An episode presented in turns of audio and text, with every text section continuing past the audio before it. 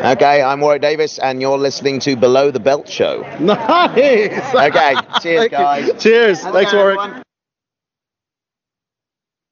The Below the Belt show is closed caption for the hearing impaired. It is now time for the Bad Boys of Baltimore. Pimps up. Goes down.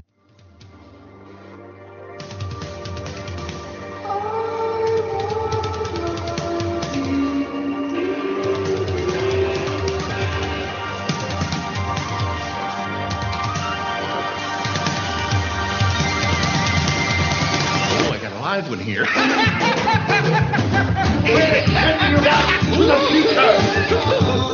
say that! Never say that! Goonies never say die! Wax on, wax off. They're here!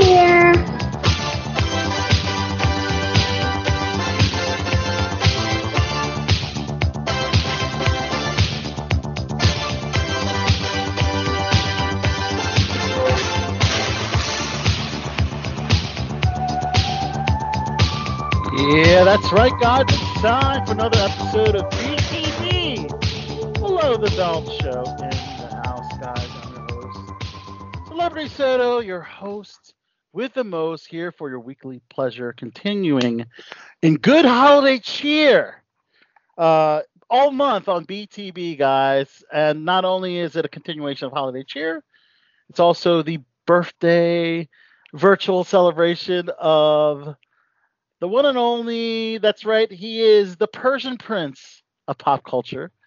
He is the man with the calming presence, the fan favorite. The list goes on and on. Uh, kneel before him, guys. He is Mike, the General Zod. Happy birthday, Mike. Well, thank you. I don't know. Um, you know, you reach a certain age where suddenly you don't want to think about your birthday as much as uh, as much as you used to. And I kind of I kind of passed that age a while ago, actually. but um, yeah, it's uh, I'm always uh, as I said before we started recording, I am always yeah. any sort of adulation and absolute um, any compliments that come my way. So yes, celebrate my birthday. My birthday is amazing. Everyone tell me how fucking great I am. Okay, there you It is it is the anniversary of my birth. Okay, there you go. Yes. But no, thank you very much, and it is always great to be here. It's been a while since I've been here. It seems like at least. So Yeah, uh, well, since the since the uh, the Chachi birthday celebration, which yeah, uh, we did take a little Thanksgiving break, so um, yeah. Uh, but nonetheless, good to have you back, Mike the General Zod. Let's go ahead and also welcome back. He is a cosplayer extraordinaire. He is a podcaster extraordinaire. He's also a production hand extraordinaire, working on all the amazing productions in the DMV area. but he's is he an on- extra extraordinaire? I don't think he dabbles in that realm, at least yet. But nonetheless, he is Jesse Fresco, aka Hardcore Bloodshot, back on BTB. Back again. Good to have you. And I guess you could answer General Zod's question, Jesse. Extra work?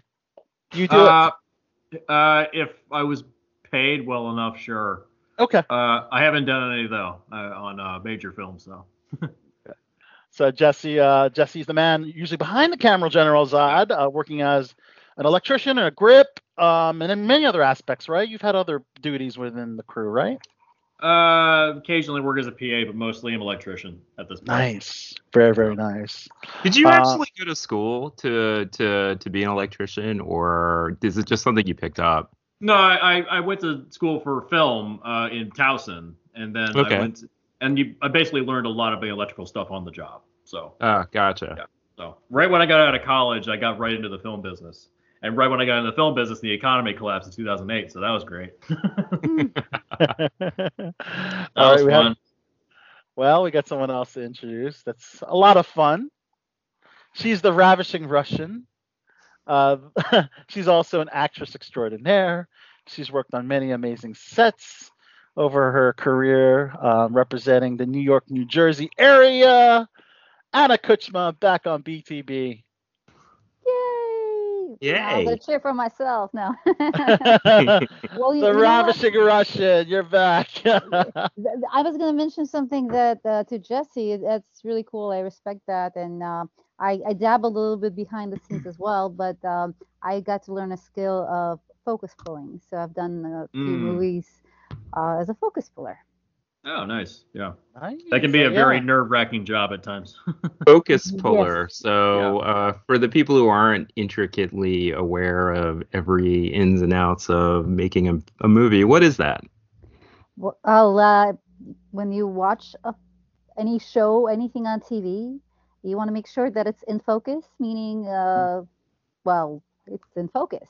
So the Yeah. person who pulls the focus is the person who makes sure that the subject of uh, the frame is in focus, or whatever else that they want to. we- They could rack focus from one to another as well. So well, usually it's uh, the person who's talking that's going to be in focus.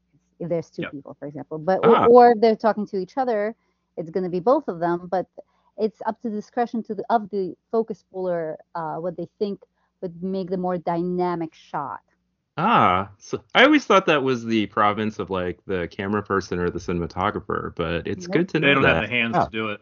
Yeah, like Okay. if- if we were to talk, talking to one another, usually it, it, it, it depends on what type of a shot. If you're doing this, which is uh, facing each other, then well, I guess it, it just depends really. So on, on Yeah. the angle, but uh, it's it's interesting, and you need to know how to do it, and not to mess up where somebody else is talking and you're actually focusing on the other person.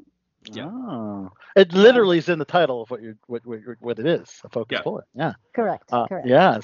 Very important aspect. Yes, That- very important aspect. That So- and the second one is actually sound because you can actually watch something that you, you could barely see, but if the sound is off Mhm. or the lip sync of it, then you're kind of screwed. You know, the product is down. very very important job for sure now general off air you mentioned um something that you wanted to, to to bring up on maybe this particular show maybe shows going forward to encourage uh, more interaction for those less vocal Yeah, yeah. I, was thinking, i think everybody here is pretty vocal though but we Yeah, we I have mean, I had some people on that have not been vocal at all let's Right, be right. honest Yeah, Um, I mean, but that wouldn't be the case tonight. Although we could still do it because uh, yeah of- absolutely what you want it's your birthday so what would you like the the topic to be start it Um, I wasn't thinking a particular topic. I was just thinking about giving each person like a few minutes to basically, you know, how we do the plugs and um well, I usually have nothing to plug. Although I am doing improv still. so yes i think that's, that's amazing something. by the way the um like just to uh because they're so like you know all of us are really really avid like consumers and uh, com- uh consumers and you know devourers of all like a wide variety of pop culture and media. You know maybe we could just talk about something like you know that we're really into or something that's a little forgotten that we all like and just you know give a few lines as to what makes it so great and uh, wow, something that's maybe been forgotten. That's uh, interesting. yeah because like you know we tend to you know even though we do like have a broad array of stuff that we talk about on here it still does tend to get focused into you know it's either you know sci-fi superhero stuff or occasionally like you know reality show stuff and or wrestling so like we could talk about like things that maybe don't fall into that province that we've been in- Sure. Well, why don't you um for for the the uninitiated, uh, why don't you start then? okay Kind of give us um, an idea. What you're- a show that I've been really, really enjoying recently that I doubt we would talk about tonight is uh, I've been really into this uh, this thing on Apple TV, which I finally have Apple TV now. But this thing on Apple TV uh, called The Shrink Next Door.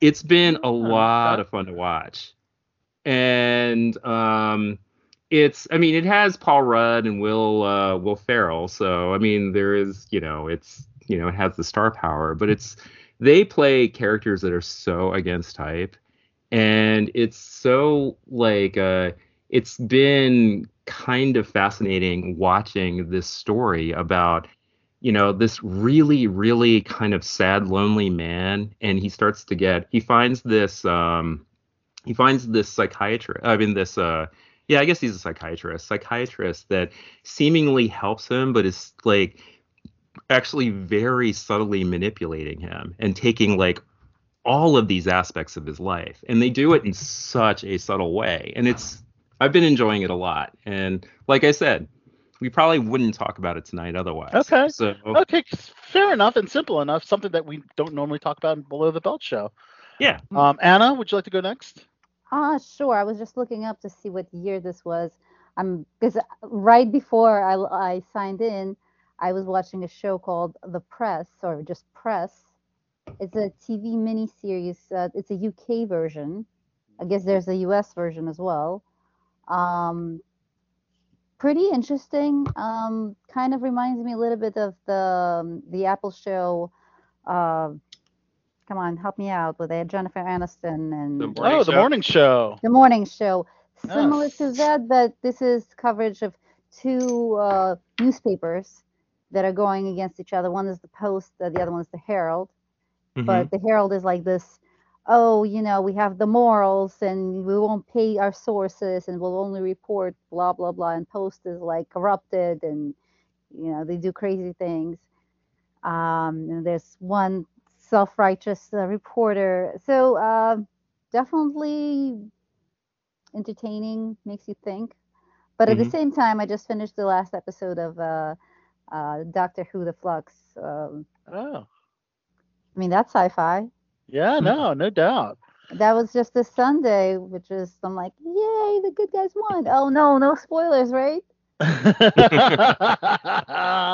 about, how about you, Jesse? Anything that um that might not be like the hot now, but something that people should go back and watch.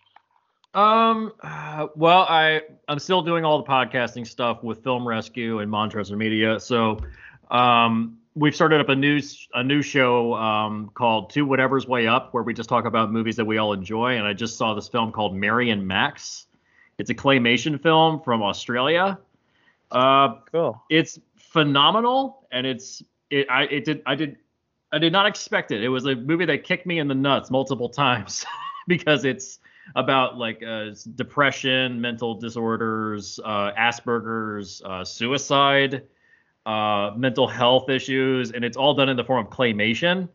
It's about these two characters. This one guy, Max, who lives in New York, and this girl, it's eight years old, lives in Australia. They become pen pals, and uh, they both have mental problems, so they connect with each other uh, through uh, each other's letters, and it's basically about how they affected each other's lives as they grow older.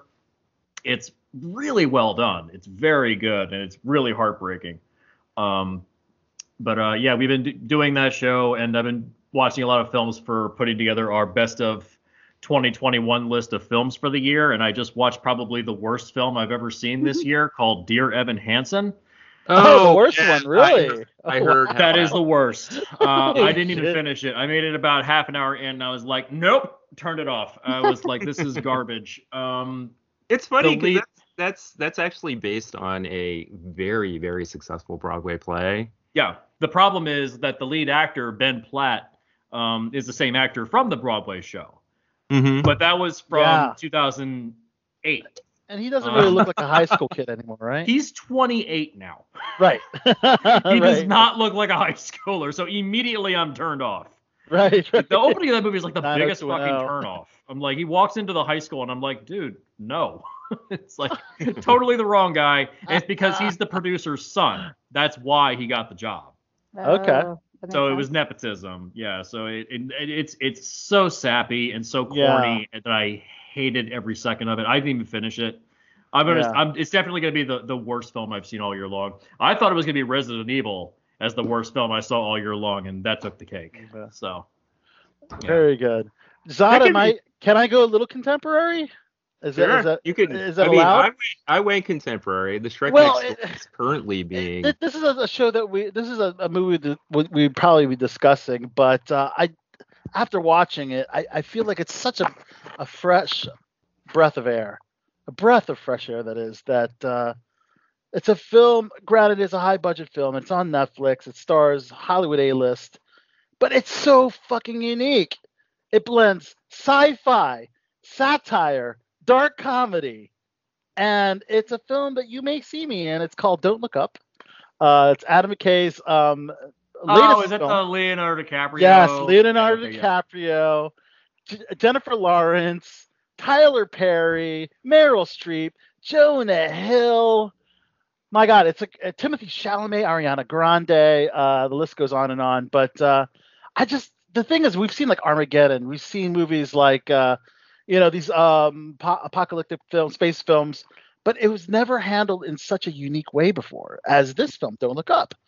Um, and I've mentioned in the show before, it, it's it's a satire film because you have half the population believing that this planet is doomed due to a comet about to, you know, in a direct path towards Earth. Then you have the doubters, the science doubters, who say, "Don't look up."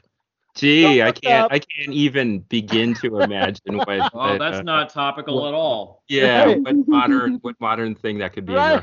there. Oh this yeah. based- the, the, Is this based the on a novel? duo, Uh, I think it's it's an original story by Adam McKay, and uh, it's uh, it, it, Meryl Streep plays the president, and the the president is kind of um very takes the the impending doom uh, very flippantly, like doesn't really give a fuck, like or oh I gotta wait for my campaign first before we start telling that the everybody the world is gonna end, you know, and then we're all doomed.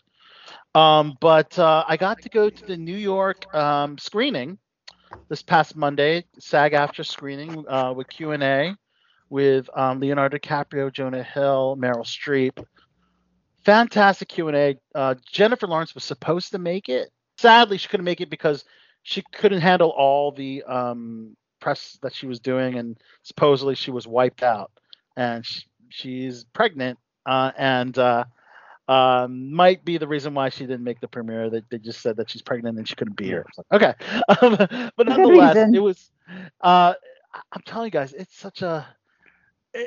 And I don't remember the last time I've seen Leo Leo DiCaprio in something that's more more leaning towards comedy. I know Wolf of Wall, Wall Street had its comedic moments, but Mhm. this was this was leaned heavier on the comedy aspect, you know. So, and the fact that Leo plays, you know, this you know, kind of nerdy, um, but you know, scientist, uh, this uh, astronomer. Um, they, they they call him a low level astronomer because uh, initially, you know, he's not in any position um, that's noteworthy um, until he links up with Jennifer Lawrence, and both of them discover this crazy comet that's in direct path towards Earth, and um, and basically everyone has a six month six month heads up to do whatever they want to do uh, before this uh, this comet hits uh, the Earth. So I know Jennifer wasn't really in your realm, but I felt like it really consumed me this week, and I ha- my mind was on it all week, guys. It's it's Don't Look Up, drops on Netflix later this month, and uh, and uh, yeah, Lucifer's hammer. Luf- Lucifer's hammer. Take a look at that. Take a look at Lucifer's hammer. Well, oh, so story, it's huh? also it's also post-apocalyptic. Ooh. Um, it's a survival novel by Larry Niven and Jerry Pournelle. Okay, okay. Um, it's I'm guessing Jesse. This is very very similar Mhm. to Don't Look Up as far as the plot. Yeah. In this case, it actually does hit the planet. Part of it does hit the planet, and it it's about the fallout of what happens to civilization after there's massive devastation. So Wow. there's like Oh. 50 characters in the story. It, it's one of those like hundreds of people are in the story. It opens up with like context for who each character is. So Interesting. yeah, it's Well, good I would. It's- if you're if you need a little something like Don't Look Up, look up Lucifer's Hammer. And There's also when it- the comments uh, that I just watched recently, a TV show, but it's more like um, they are losing uh, oxygen in the atmosphere, and only some people who are higher up know that they're going to lose everything very soon. So, like, if you Hmm. don't relocate into one area, you're you're going to die, and there's like zones, Yeah. and you have to get into them, and so yeah, the the rich win, and everybody else just dies. I mean, we don't know that for Kinda- sure. Kind of makes you think about why so many billionaires are obsessed with space travel these days. Well, it's, I'll tell you what, there was a very similar billionaire type of character in this Don't Look Up. Kind of similar to, to Elon Musk, kind of had a, some quirkiness to him. Um, his name was Bash, and he owns a, a corporation called Bash. And um, interesting enough, he plays a very pivotal um, role in this film. Um, and uh, yeah, it's satire galore, guys. And uh, I, I, yeah, I, I highly, highly recommend this film uh, to everybody uh, to watch. So, um, yeah, so that that's what I, I guess kind of what was on my mind this week, guys. But it was a really cool um, uh, to take to to be a part of this uh, really cool uh, screening. And you might see a familiar face taking out the trash um, during, during the during the first act. So look out for me. High five, baby. High five. All right, so um, we're actually waiting for uh, another uh, guest co-host to join us. So when she's joining us, or he or she is joining us, we will uh, announce them. Um, we also were supposed to have actress Adrienne Ray on during the show. However, her publicist called and that they have to reschedule to a last-minute conflict. However, she will be as a uh, featured as this in this week's show, just pre-recorded a different time. So don't you worry, guys. All right, so I guess we'll uh, start with like just discussing everything in the world of entertainment, right? I mean, that's why we're here, right? Yeah, let's Yeah. do it. All right, so here we go with the entertainment. It is time for the Hollywood Report. That's hot. That's bananas. That's off the chain. LATSHA! The most complained! I was complaining. Ada, you're jamming out over there. That's one of my favorite. Well, Good Charlotte is. Yes, great. I love some good Charlotte, man. All right. All right, General Zod. I know you got a lot of lot to talk about this one. Let's just get into it. Spider-Man into the Spider-Verse. Now this one uh, has a title. This is the sequel of Into the Spider-Verse, but it's called Spider-Man Across the Spider-Verse. All Mhm. right. Um, so it uh, basically picks off where uh, Miles Morales uh, is relaxing in bed while listening to Post Malone, and then after being contacted by Gwen Stacy, aka Spider Gwen, uh, voiced by Hailee Steinfeld, from an alternate dimension, the two exit Morales' bedroom window, and the You know, teaser I never- climaxes uh, with footage of Morales as Spider-Man swinging through cities, showcasing the sequel's animation style. Right. I never realized that was Hailee Steinfeld. I Yep. just Yeah, yeah, that's wild. I didn't even. she is think- uh, in two aspects of the Marvel universe. yeah, Yep. I guess because back when Into the Spider Verse came out, she really wasn't. I mean, I remembered her from True Grit, but like you know, otherwise, I didn't really think about her much. She was in Bumblebee. Yeah, I still haven't. Bumblebee seen that, was so fantastic. it's like Nobody saw Bumblebee. I heard it's like the best. Oh, of it was, it was actually the best movie. of the Transformers. It is. It is the best one. Yeah. Yeah. Because they threw out everything that had anything to do with Michael Bay until the last 30 seconds. Yeah, I think Michael Bay needs to s- to, to move on from the franchise. I I don't know. He'll Um, never leave that. that, I, that I know he loves pile. it, but uh, I don't No, know. he loves money, is what he. He, yes, yes, he loves money. But what do you think? What did you think about the trailer? Uh, Does it generate any interest or? Of Uh, course it does. I mean, the, yeah. the first one, the first one was such a phenomenally entertaining movie. I really, really loved it. And I mean, the only, the only thing, and like the, uh, you know, I really love that kind of frenetic um, animation style where, you know, it, it like, it almost seems like, um, what's the best way to describe it? Where they, um, it almost seems like everything kind of like moves in waves like when uh you know Stop it, motion. not exactly like stop motion but like um where they don't really you know they use a lot more like blurred lines. They don't really have like really really strong um strongly defined lines. So it almost seems oh the best way to describe it um and no one will get this reference because it's like from the early 80s but um there was this old school video game called Qix q-i-x where they used to do that And I thought that looked really, really cool. And I could see some of that obviously much more advanced, you know, because it's 2021. Oh, I think I know what you're talking about when when when when it's say um, the shutter speed is super duper duper slow. Yeah. And you get those lines yeah. um, um from uh, um something in motion like yeah. cars kind of see Mhm. as, as yeah. Is that what you're referring to? Yeah, that that Okay. kind of is. I mean, like, um, there's a, you know, that, you know, that stuff is so much fun to watch, and it's so like visually striking, and you know, the music's always really great, and um, Miles Morales is a really cool character that it took a it took a while for me to really really appreciate him. I remember when he first came out, I really didn't care that, all that much about him, but he's like uh Yeah. but like you know they've uh the one thing that i think may be kind of an issue it's not really an issue but like since all of these movies are all about like the multiverse Right. you can't do a normal miles Mor- morales as spider-man movie like ever like you you won't be able to like you can't have him just have like a regular adventure in new york right. Which you can do with with Peter Parker, yeah but but Miles Morales not so much. Yeah, and which is kind of a shame because like that means that it's like are these always going to be like multiverse movies? And and, and I get I get that's a weird thing to complain about because they're still really good and they're really really fun to watch. It's Yeah. just- Yeah, no, it makes sense. Um, I'm looking forward to it, but uh, even more so because it's uh, it's happening a lot sooner. Is Spider-Man: No Way Home? Mhm. So they just dropped um, kind of like a featurette, like a trailer combined with uh, an interview with some of the classic villains, Doc Ock, Green Goblin, and Electro.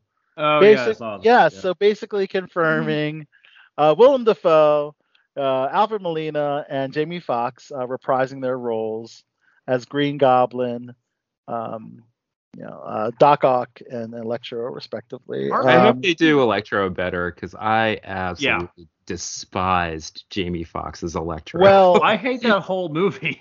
yeah, yeah, Well, I think you- they did a complete redesign on him. Yeah, They're that's- like, yeah, this looks terrible. Yeah. Yeah, so so here, so I got a note on Electro. Electro has been significantly changed from his blue-skinned appearance in the 2014, you know, Amazing Spider-Man 2. Um, and the character now has an electrical rig, which Yeah. uh, Much better. seems to make use of Tony Stark's arc reactor technology. Yeah, they, they they had like the little Easter egg where he had like the the lightning bolts coming out of his head, so it kind of looked like the original Steve Ditko mask. I thought Yeah. that was neat to see that. Yeah. Yeah. Much, much better than what he looked like before. But I I mean like even not even just what he looked like, but I just hated that character so much that like caricature esque nerd that he was in the beginning, where like that is a one- stereotype that needs to fucking die. Yeah. I hate it. It's such a cheap shot, you know? hmm Yeah. But the one thing that they did not show in this new featurette, uh, c- confirming Andrew Garfield and Tobey Maguire, I believe that really is their final attempt to kind of keep it mum. Um, How- you know, They're got they've got to be in there. Like, how do you have like if you don't have them in there, everyone's gonna be disappointed because if you have Into the Spider Verse having all these different Spider-Man characters, and then you put out a movie that's about the multiverse and you only have one of them, everyone's gonna walk out disappointed. Like, you, of course See, they're in there. And that and that's the and that's one of the problems I was talking about with Into the Spider Verse. Like, how do you have normal Spider-Man stories now? I agree with you guys. You can't. Disappointment will be definitely high because uh, Yeah. I, I, I'd be I'd have so much so many expectations and here we we're just left out with uh, just just a little bit, little crumbs of the multiverse. yeah. yes, it's good, and I hope it's you know, multiverse can be very convoluted, and I just really hope that this movie they keep it as, as simple as possible, um, because there is a lot going on. But uh, I mean, I think Loki did a fairly good job. I guess that was Yeah. the first mention of, of the multiverse, and I think they did a very um, fair job of doing it. So let's hope the Spider-Man movie does the same. But uh, I'm Really? excited, man. I'm excited about uh, No Way Home. I was, I was, gonna say it, it all depends on the writing and then the execution, and it's slowly one thing after another, and who knows if they messed it up or not. Mm, We will have to wait and find out. Also upcoming in theaters in 2022, um, we mentioned the Steven Spielberg um, biopic of sorts. It's it's loosely based on Spielberg's formative years and the relationship with his parents. It's called The Fabelmans.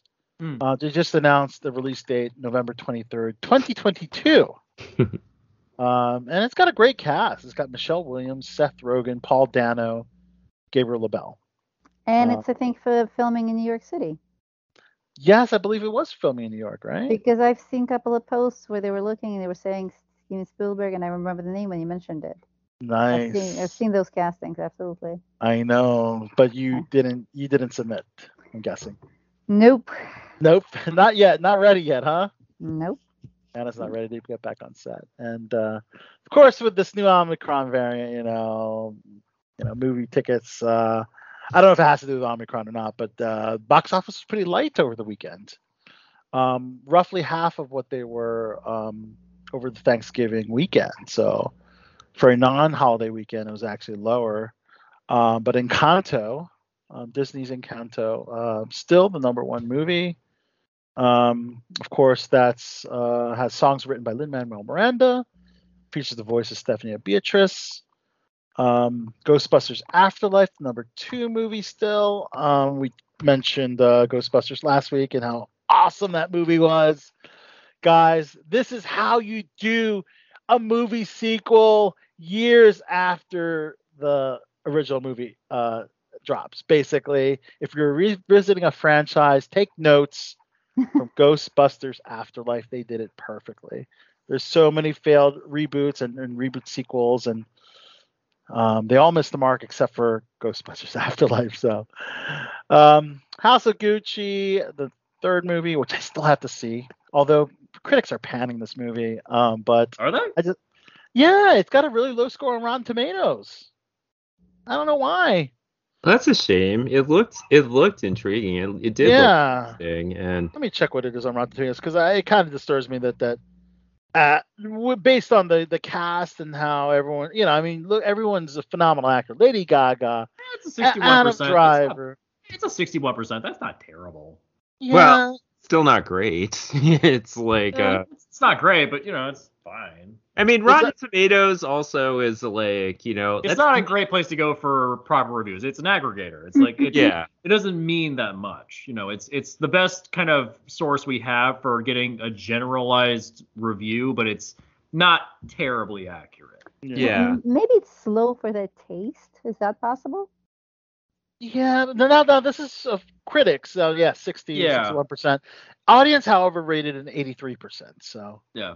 Well, also I feel like Ridley Scott as a director, I when he's good, he's good, but when he's bad, he is bad. he's, he's pretty bad. What's, Right. the, what's, his, the, uh, what's the worst Ridley Scott movie you can think of? Off the top of your head. yeah, that's a good question. He did a bunch of crap back in the 80s. Let's look at the IMDb. Like Black Rain, I think is one of them. That's what it was called. You know, I actually I loved Black Rain when it first came out. And I was I was in like middle school when it came out. So I don't know if I'd like it now, but I remember thinking that was such a cool movie when it first came out. yeah. Yeah. Oh no, no, I take it back. A good year. That's the worst. That's that's the worst. Good year. Hmm. That Wait, is what's the worst because it is boring. Don't even There's way too many movies to choose from. It's Yeah. uh, it's yeah. He he has only he's got like five or six movies I go back to consistently, but most of the movies I'm kind of like I just don't give a shit. I just Uh-huh. don't give a shit. Fourth place was Christmas with the Chosen, The Messengers, a Christmas movie in the top five, and The Eternals still hanging on, and uh, rounding up the top five at the box office. And Still haven't uh, seen it. Still haven't seen it. oh, Jess, Jess, it's, it's I a- know. I mean, my buddy Seth on Film Rescue says he loved it because it's a very different kind of film. Because it's very not, different. not traditional. There's It's like not no your real form- it's villain in the movie, which made me very no- happy to hear. Other than yeah, other than those deviants, yeah, Yeah, but And there's then, no like course, there's no like main a Benedict, threat. a Benedict Arnold, Yeah, which would be spoiler, but you know, well, it's a movie's been out for a while, but yeah, one one of them becomes evil. So yes, there. I guess there is kind of. You A, can't. It's you, well, be on he- Disney he doesn't Plus nec- soon. Yeah, he doesn't necessarily become evil. It's just that he he remains true to what he thought his purpose was. ah, oh, that's an interesting way of putting it. All right, so we got uh, Miss Tiffany Marie Ford, TMF. Can we hear you? Can you hear me? Yes. Yay! All right, we welcome. She is now glowing on BTV. Um, it's been a minute. It has been a minute since we've had her on, but we're happy to have her back. Um, and she's the one and only cosplayer extraordinaire, um, photographer, um, multi-talented. The list goes on and on. Um, the one and only TMF, Tiffany Marie Ford, aka Fear Winters, aka uh, we got a lot of nicknames, don't we? Hello again, guys. It's been a while. It's nice to see your faces. Yes. And happy birthday. Mm-mm. Get to smile. Like Thank General you. Zod's birthday. This Thank you very much. So we're celebrating a little earlier, starting the birthday week, right? Right, General Zod? Exactly. Exactly. Come Exactly. on, it's a birthday month. Not Yeah. well, I got to share that with Jesus, so it doesn't quite uh, it doesn't quite work as well. TMF, I know you prepared some talking points or notes about uh, Spider-Man: No Way Home. We actually talked about it a little earlier, but we, we will come back to it because I I know you have some opinions. Yes, you have some opinions on Yes, Spider-Man. For No Way Home, like I was, I was spiraling out with what they're connecting and the universes, and just I'm Yes. happy about it. But I have plenty. If we come back to that, I'm just here to jump right in with you guys. Okay, well, yeah, we, we already discussed a little earlier in the program, but uh, do you have any thoughts on, on the latest trailer, which they was more like a featurette with with the villains, bringing It back really- the classic villains? Yeah. leading up to the Sinister Six, so it was it was kind of focused uh, on all the villains. Like you you had Lizard in there. Uh, I mean, um, you you had um, possibly Vulture, I believe, has been rumored. Electro, like my goodness, just all of the people that that all of the that were in there and then there's there's still ones that they haven't confirmed but you're kind of already seeing that it's leading up to that anyway you got the um the goblin like i'm just it's it's i'm, I'm so happy to see that these universes are finally crossing not just for the um, avid fans, but the people that go to those movies and don't understand why is this one so different or why did they cast this character? And they're always complaining about you know the differences because they don't they don't necessarily understand or have not gone back through the comics enough to understand that the, this is intentional these are different universes. So i really think that just the way that they're going to connect it is going to combine and really unite fans as well as just the the cinematic fans too. So like i said i have a i'm, I'm very very passionate excited about it. I saw it and i'm like i know what they're doing and then you you have they they played the themes from Tobey Maguire's Spider-Man Yes. Garfield. So whether they've wanted to confirm it or not, no, it's definitely signified it. Yeah, they didn't show Yeah. them in the third trailer or featurette, but yeah, I think one can assume that they Yeah, will be it- showing. There's so much that there's to look forward to. I know what I'm going to see on Christmas. Like the one thing I can do while pregnant that's exciting. Yay. so I guess we haven't formally announced because it's been a minute since you've been on BTB. Uh, TMF, tell us uh, the big news. um, I mean, I can show you the big news because I'm I'm, uh, very big. Um, Aw, this is my my little boy. Oh. Um, his name is going to be James Cole. Uh, I am due in about four weeks now, at best. Four weeks. That's Yes. wonderful. Wow. I feel like a whale, and Hmm. this this festive as I could get it this this far along. Oh. I know, I love it. You look, you're glowing. You you have that, you know, the pregnancy glow that that, I like people talk. Hearing that, I think things that people should avoid saying to a pregnant woman um, are things like "You're getting so big" or "You're getting huge." You Glow. You look so pregnant and vibrant. That is so much more positive. The baby looks healthy, but yes. you're huge. You can barely fit into your shoes. Uh, that part's actually true right now. Yeah. Well, Tiffany, we're happy you could join us for more pop culture talk. So, Yeah, um, in a while. I've been Yeah. up like I have the time to actually sit down with my husband and watch the cartoons. Like I watched the Yes. the trailer for um the uh, Spider Verse 2 as well, and I'm just yes. There's just the best time to be on bed rest. yeah, yeah, that's a very good point. Very good point. Because there's a lot of content out there for sure. Uh, Yeah. but speaking of Spider-Man, I got uh, this is interesting. Tom Holland will be swapping in his web shooters for dancing shoes. he confirmed that he'll be portraying legendary actor and dancer and singer Fred Astaire in an upcoming biopic for Sony. So he's playing young Fred Astaire. oh wow. Yeah, very interesting, man. So um, he's young Nathan Drake and he's young Fred Astaire. Okay. Yes. so basically, there's a young version of a character. We just call him. We just call Tom Holland. Yeah. We just call him. Okay. I can't even I can't even picture a young Fred Astaire. I mean, obviously he was young at some point in his right, life. Yeah. But it's like so. everything I've ever seen Fred Astaire in, like the the the old the the famous old footage, he has to be at yeah. least 40. in it. So he rose to prominence in his, his, his middle age, but uh, maybe we'll see see a, a glimpse of him, maybe the untold story, you know, of Yeah. Fred Astaire. You know, so I think that's really cool. Um, Have you guys seen Fred Astaire tap dancing to the song "Weapon of Choice" by Fat Bi- Fatboy Slim? mm, No. It sounds familiar because I do like Fatboy Slim. Okay, Well- I'm dropping this in the chat. Okay. this is great. I got no, other that- Is that the guys. song that Christopher Walken does this Yes. like, insane the one. dance to in Oh, I've seen it. I've seen it. I Yeah. know- It's Yes, Chris, now all you have to say is Christopher Walken, and now we all know what you're talking about. The, the Christopher Walken dancing yeah. video. Yeah. It's a it's a timeless one. I mean, Yeah. he's fantastic. Yeah. It's supposedly supposedly done in like one shot or like one take or whatever it was, like because the camera's following him the whole time without Yep. cuts. Yeah. So I think it's yeah. That's good Fabulous. stuff. I Other Marvel across- news.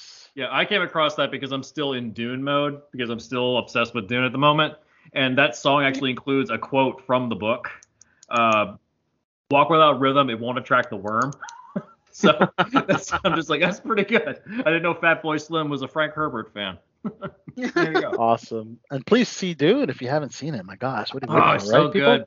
Gosh. Seen it Did you three hear the times. spoof of uh, Dune on Saturday Night Live with uh, very very Keaton passionate Thompson? It's pretty funny. fans, that's for sure. Like if I thought Star Wars was bad, well then the other people come back with well, well dude, that was first. I'm just like, whoa here. Okay, but I actually might questionably like this a bit more than Star Wars. I'm gonna just pretend Whoa.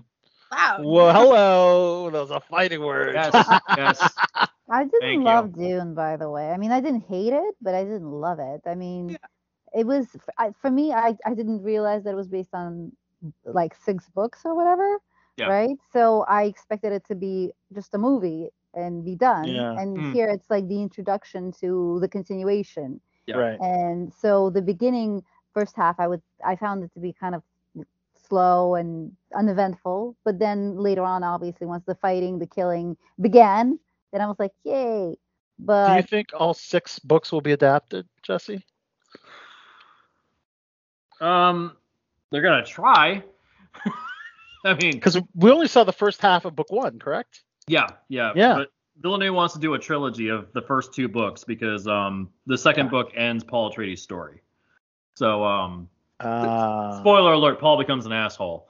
Um yeah, like 60 billion people I think are dead because of him, something like that. The jihad gets out of control. You So, either die a hero or live long enough to see yourself become the villain. Yeah. yeah. Oh man, it's But they're gonna really try dark. to get if they It's can get to really that dark. if they can get to that fourth book where the main character is a giant worm king, I'll be happy. That's my favorite one. So yeah. that's Yeah. Jabba the really Hutt runs the interesting to watch. galaxy. yeah. Oh wow! So Shang Chi and the Legends of the Ten Rings director Destin Daniel Cretton is uh is basically confirmed that they will be developing a sequel to Shang Chi. I knew it. I Yeah. So That was- yeah, that was to excited be about expected. that? That's to be expected. connecting to Doctor Strange was also pretty obvious at that point. I'm like, yep, they're gonna know what Disney does. And now you're connecting to Doctor Strange, and I'm just like, yeah, no, they have another movie or two coming. Like that's just they set it up as they do. More merch, like everything. It's just Yeah. Of course. This is clearly going to be in Phase Five, guys, though, because they already have all the movies for Phase Four uh, set up. So it's going to be a while before we see that sequel. Isn't Fantastic Four supposed to end Phase Four? Ah, you know, that's a good question. I I know that they they. I remember seeing Phase on- Four has on- been very scattershot thus far. Yeah, yeah, I'm not positive on that one though, but I I'd like to see it. I'd like to see it. If it would be, it would be the end of Phase Four. Do they even do they even have a tentative um like release for Fantastic Four? Like I know they said they're making it, but you don't know Oh, when. I, I still think it's a long way off. But yeah, I know they're pulling in for uh, Emily Blunt and uh, and John John Krasinski. Don Krasinski. Yeah, I think be, they uh, need to go in the complete opposite direction because that's just so obvious, you know. But they'll Yeah. have great, great chemistry though. Well, Well, yeah, I mean, actual they husband work and wife. together. Um, like, how many films have they been in together at this point? Yeah, and not I to mean- mention husband and wife. Yeah. Would you rather would you rather have a young Reed Richards, uh, well, young Fantastic Four like the other movies have been, or or an older one? Because like I always associate the Fantastic Four as being like kind of like the elders of the Marvel universe. Like they're the elder heroes. Um, They're like you know Reed Richards and and Sue Richards are supposed to be like the mom and dad of the Marvel universe, and uh, it will be the in the 30s or or maybe early 40s at the oldest, but it won't go any older than that. I can't see it going. I don't know older. Hollywood, right? Al? Yeah, that's yeah, how guess- Hollywood guess you're is. right about that, but I mean, yeah, if- because Krasinski and Emily Blunt, they're I believe early 40s, so th- I think that's like the youngest they could probably. That's all right. That that's the oldest they will probably go is like around their age. Yeah. I can't see Okay. them. And they still look pretty fantastic for their age. They look, yeah, Mr. Fantastic, It right? definitely- Fantastic. Just as long as it's not like that Josh Trank movie, I'm happy. yeah, that, that was Pat. Oh, that was over awful. place. Uh, You got, I mean, well, is we that got- is it is it worse than the Tim Story movies? Those actually have some charming stuff in them. The the Josh Trank movie is just boring. That's the big. Okay. It is Yeah. horribly boring. I vaguely remember seeing the Josh Trank one. I don't remember a single detail from it. I think it That's is good. available on Disney Plus. You can watch it. Okay. I also fell know. asleep during it too. Like I know I did, and I didn't feel guilty about it. I'm just like, oh, that's- I'm tired. No, fine. I'm tired. That ticket. Usually I feel bad about falling asleep during a movie, but that one I was just like, yeah, I know. for a little while, and he was trying to play it off like, oh yeah. But they, I mean, you know, they they really do need to introduce Doctor Doom into like a real, Oh yeah. real Doom in the Marvel universe because he's like, um, I mean, he has to be like a big bad for a whole phase, like Marvel phase, the way Thanos. Yeah.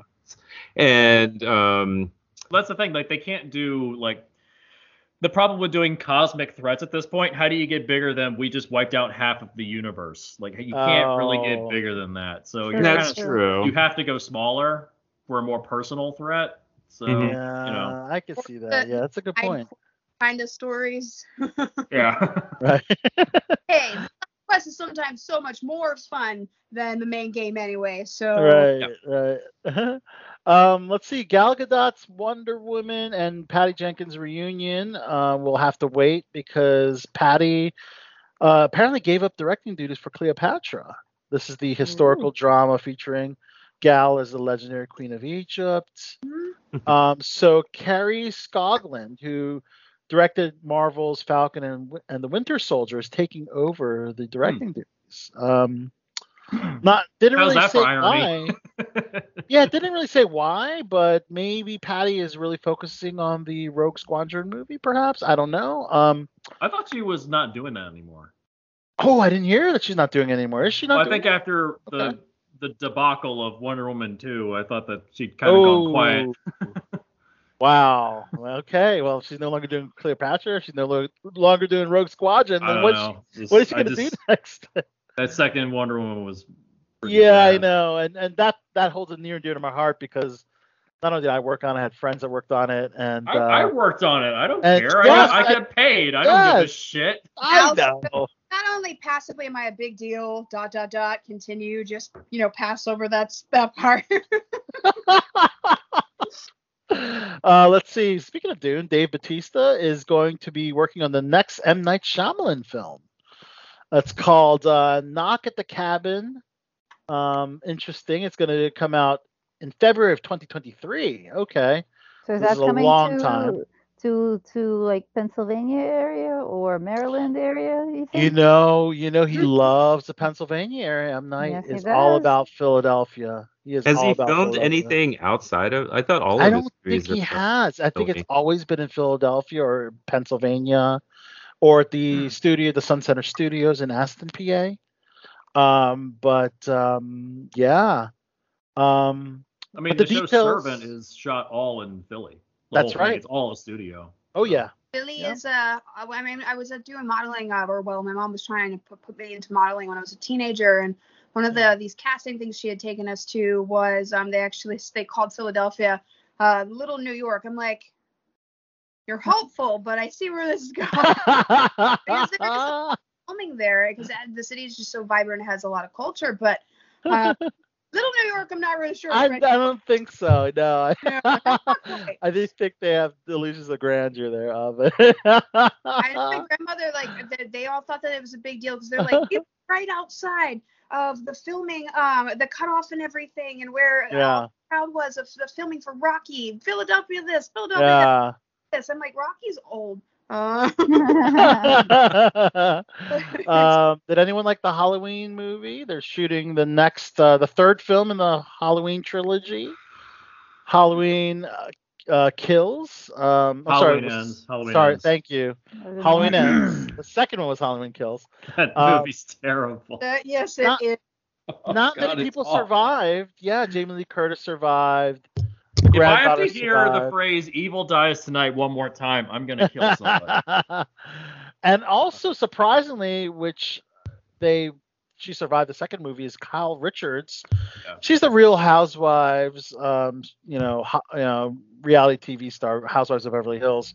However, um, she was in the original Halloween movie. You know, that's her Mm. where she got her start as an actress. So the director, despite her, you know, jumping ship to the reality television realm, wanted to bring her back for Halloween Kills, and Yeah, hence like- she she survived Halloween Kills, and she's going to be in Halloween Ends as well. Wow, exciting. Yeah. Why is a trilogy? I don't Why think is it trilogy? Sure. Uh, um, Halloween is exciting at all, but hey, it's exciting for her career, I suppose. I like that 2018 movie. I enjoy, I enjoyed Yeah. that one. the first one was good, yeah. Yeah. I think it's good as a trilogy. You know, and, you know, it's a three act, you know, three act story, and uh, hopefully we're going to see the demise. The second one you was like just to see too the demise of Michael obviously a filler or a connector. It, it, it didn't even Yeah. feel like a second movie. It was so Right. chopped and and so short, and it came to an end too but in a very butchered way. I mean, Yeah. you knew earlier on that nope, this is not gonna. Here we go. It's not gonna end again. The ending of that movie is dog shit. Like where he just John Wicks everybody in that entire crowd. I'm like, what the fuck Yeah. is this?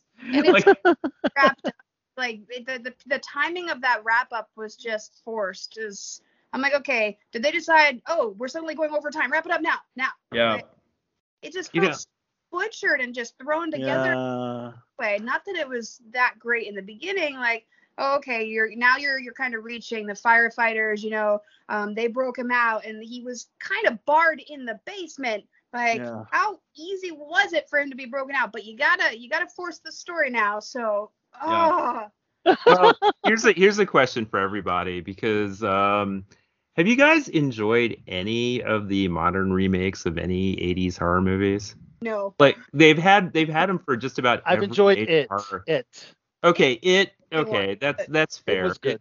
It, was good, but like they remade Halloween numerous times now. Yeah. They Yeah, remade the Nightmare 2018 on Elm movie is, Street. is- well, it's not a remake; it's a sequel, but it, I, I, I, it's basically the same thing again. You know? yeah, that- they remade Nightmare on Elm Street, and that was a dog shit movie. Oh, that's awful. The movie's yeah, they remade Friday the Thirteenth, I think. They did. They did. Yeah. It was that few Platinum ago they did Dunes. that. Uh, it's Michael Bay's production company. Yeah. Okay. Yeah, they did Texas Chainsaw as well. Uh, yeah, which I never saw. For You need to. it's not. It's not. But No, it's, but it's not. yeah, the remade- 2018 the 2018 Halloween was the best, I believe. Of Yeah. The, the you know the future sequels, you know, years after its Oh, iconic. I got one. Um, film. Suspiria. Oh yeah, that- Oh. okay, That's- I've never seen really the, I've never seen the original of that though. So It's very I- good. Both are both are very good. Yeah. The remake of that movie where she summons a fucking demon at the end of the movie, I'm just Jesus fucking Christ. yeah. People's heads are exploding, and it's like Oh. Jesus God. So this is a movie that Jesse may like because the co-writer is Edward Neumeier from RoboCop, Hmm. teaming up with veteran director Paul Verhoeven. Oh yeah, I saw this. Oh, Basic I'm so Instinct. into this. Are you? Is this your kind of movie? Okay, This- so oh, it's, oh, it- yeah, these it's two an are back together erotic- again. I'm in. Yeah. yes, it's an erotic political thriller. Okay, You so said the word erotic. Erotic anything he will watch. and me too. Could have just said Oh, were we referring to Jesse or me? Jeff. Well, both of you actually. I I watch definitely Pornhub like it's cable. Okay.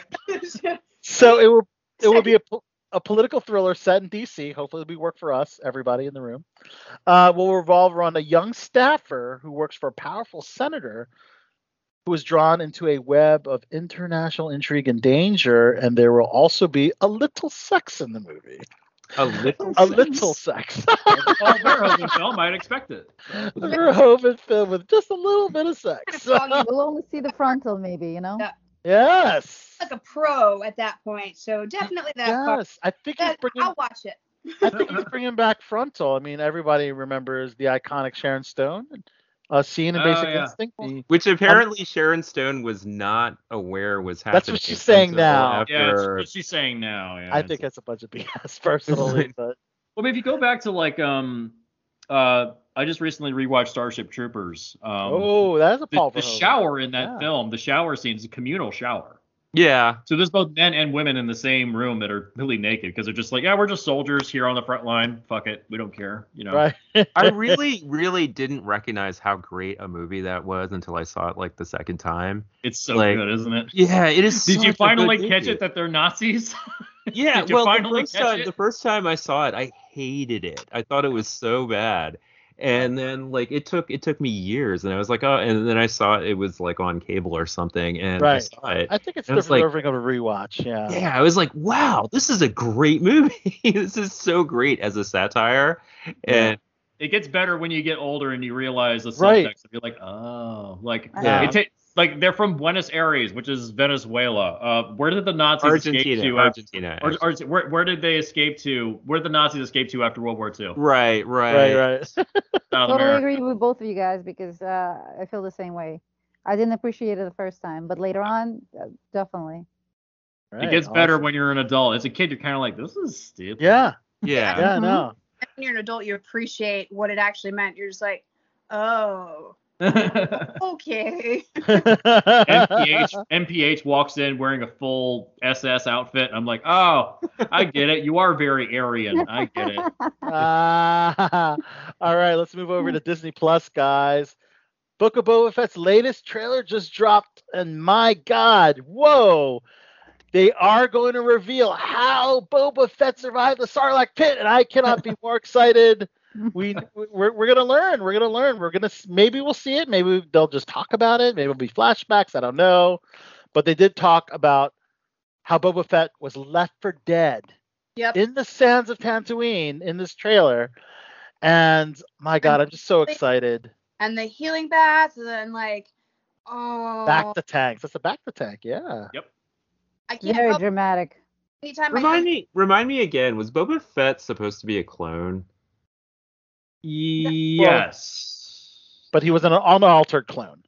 As Okay. Jango yeah, Fett he's a raised direct him. he's a direct descendant of uh Well, was he was he Jango, Jango Fett's son or his clone? he was a he was a clone that was unaltered that he raised as a son. okay. which is really That's- weird. That's No the- genetic modifications and had a personality, whereas the clones were kind of like you know, didn't have much, you know. hmm Yeah, but uh yeah, I mean, I think it's pretty exciting, and it's It's- Temuera Morrison, and, and it's Ming Na Wen, and we're going to see Twi'leks. We're going to see what's left of the creatures from Jabba's palace because he pretty much wiped everybody out, yeah. including Well, Bib definitely, Fortuna. it definitely looks very dark as well. Oh yeah, Music that just so dramatic and dark, and you Ominous. feel the vengeance coming on. Mhm, yeah, yeah. So yeah, the um, how Boba Fett escaped Sarlacc uh, was um, was all just fan theories at first. So Mm-hmm. which is so exciting. We we now will know the canon, the canon explanation Yeah. in this series. Well, for a they're gonna- while there was an explanation in the comics and the way in which he got out, but that that's been thrown out thus far. Yeah. So, Well, I think the answer was really in that first episode of season two with that um, Dune-like sand creature in that Mhm. first episode. The Mandalorian armor protects you Yeah. from being digested by those type of creatures.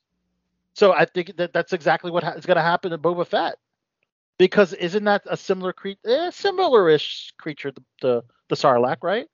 Uh, well, he was, he was supposed to be he was supposed to be digested for what ten thousand years. That's what Right. they, Yeah. right.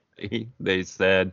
I- I'm Yeah. gonna guess. I'm gonna guess. Um, the jetpack, the Mandalorian armor, Mhm. combination of the jetpack, you know, um, blowing them out of the innards of the uh the Sarlacc. Maybe the question some- is, are they going to go with reimagined uh, version of the Sarlacc with the beak, or are they going to go with just Oh. like the big pit? That's Oh, right. There, The one that, the one that kind of just looks like a vagina. Yeah, Oh! The uh, yeah. Oh, I don't know what kind of girls you're sleeping with, Zod. I have. that have Sarlacc pit vaginas. My God. My God, it has teeth. I've never comparison before the teeth, but I've never heard his comparison before. Is that a You competition? ever seen Like, that movie Teeth? That movie's fucked up. if it looks like that, then it should should should it be a candidate for reconstructive vaginal surgery? yes. Like, I would say yes, General. Wow, you had some very interesting. And it will be women in your past. necessary. perhaps I should rewatch what? Return of the not gonna say how Jedi. Maybe my uh, maybe my memory of that's a little.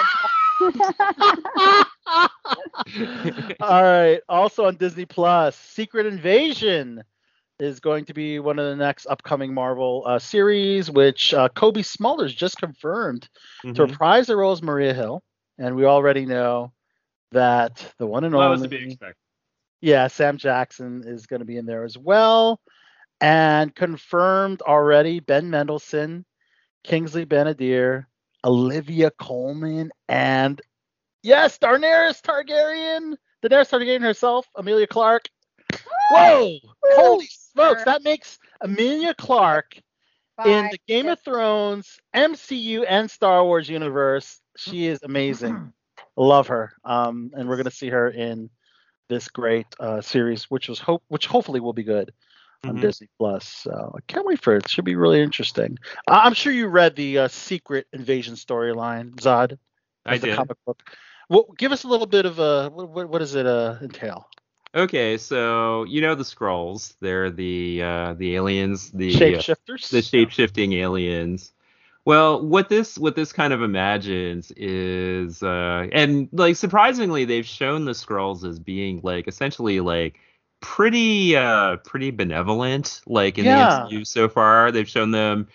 Well, you know, in in the comics history, that certainly wasn't the case. They were they were supposed to be like villains, like through, uh, you know, since like you know they were introduced in the early '60s, and Did, didn't uh, the original creator get really pissed off when Captain Marvel came out and he was like, "You just completely screwed up the Skrulls." Or it's like, I Well, put, I mean, they the- put the, I made them the villains so you could swap out any character you wanted at any time. Well, the original creators were Stan Lee and Jack Kirby, so I don't know Yeah. if they were the ones who were. yeah. Somebody was angry about that. I'm not sure who it was. It was somebody that was frustrated, or maybe it was the original writers of the Secret Invasion story. Okay, that that that that could be possible because Yeah. the whole secret invasion thing is uh, implying that there have been Skrulls um, in various places of power for like decades. Yeah. and and like i mean in the comics it was like a lot more flamboyant it showed that like a bunch of superheroes turned out to actually be Skrulls they were you know under deep deep cover so that a lot of them didn't even know they were Skrulls and then it was revealed later that and then you know like you know the biggest example of that if i oh it's been a while since i Wasn't read it Hawkeye one of them? no not hawkeye but spider woman was and mockingbird was Okay. And um Elektra. Elektra was one too. and- Wow. so it's none of Uh, our main cast. It's all the secondary cast, basically. right, right. Okay. oh, oh, Hank Pym. Hank Pym was one too. That he was Okay. kind of a big Huh. deal. Okay. And um so yeah, the um that was uh that was the whole deal and then they they you know something like the uh, a big a big thing in Marvel history, and I think they did it in Captain Marvel too. Was the Skrulls and the Kree were like at war with each other for like millennia. Wow. And the Kree finally won the war and destroyed the Skrulls' homeworld. So they didn't have a homeworld to go back to. So they revealed themselves to take over Earth. And it actually led into, because the end part of that story led into one of my favorite periods of Marvel where the actual hero at the end as as the world sees it the one who actually like saves the day like in a very public way is Norman Osborn. Mm. And, Oh yeah. Mm. and that led into this uh this period called Dark Reign where I remember that. Oh yeah, I heard of the Dark yeah, Knight. where um Norman Osborn was seen Norman Osborn and his team of like um you know they were the Thunderbolts but then they eventually became the Avengers, the Dark the Dark Ah. Avengers. Yeah. yeah they were seen as like the biggest heroes in the world and um it shows like he gained a lot of like political power during that time and so there were a lot of really cool stories that i thought came out of that Awesome. Well, thanks, man. We're really looking forward now to have some insight on this uh, secret secret invasion. But let's talk about Hawkeye. Uh, did anyone get a chance to watch episode four that dropped? i today? have i have I was so Yes. excited All to right. watch it. Well, it's not really a spoiler, but they already announced that Yelena Belova, yes, Florence Pugh was going to be a part of the Hawkeye series, and yes, we got to finally see her in episode four, um, as this mysterious masked character was fighting on the roof with Hawkeye, alongside uh, Alaqua Cox, who is Echo, uh, versus um, Clint, Hawkeye, and Kate Bishop, Hailee Steinfeld. Mhm. Uh, and then, yes, she reveals herself as, yes, none other than uh, Yelena Belova, which I guess timeline wi- wise takes place right after the end credits. Yeah. Black Widow.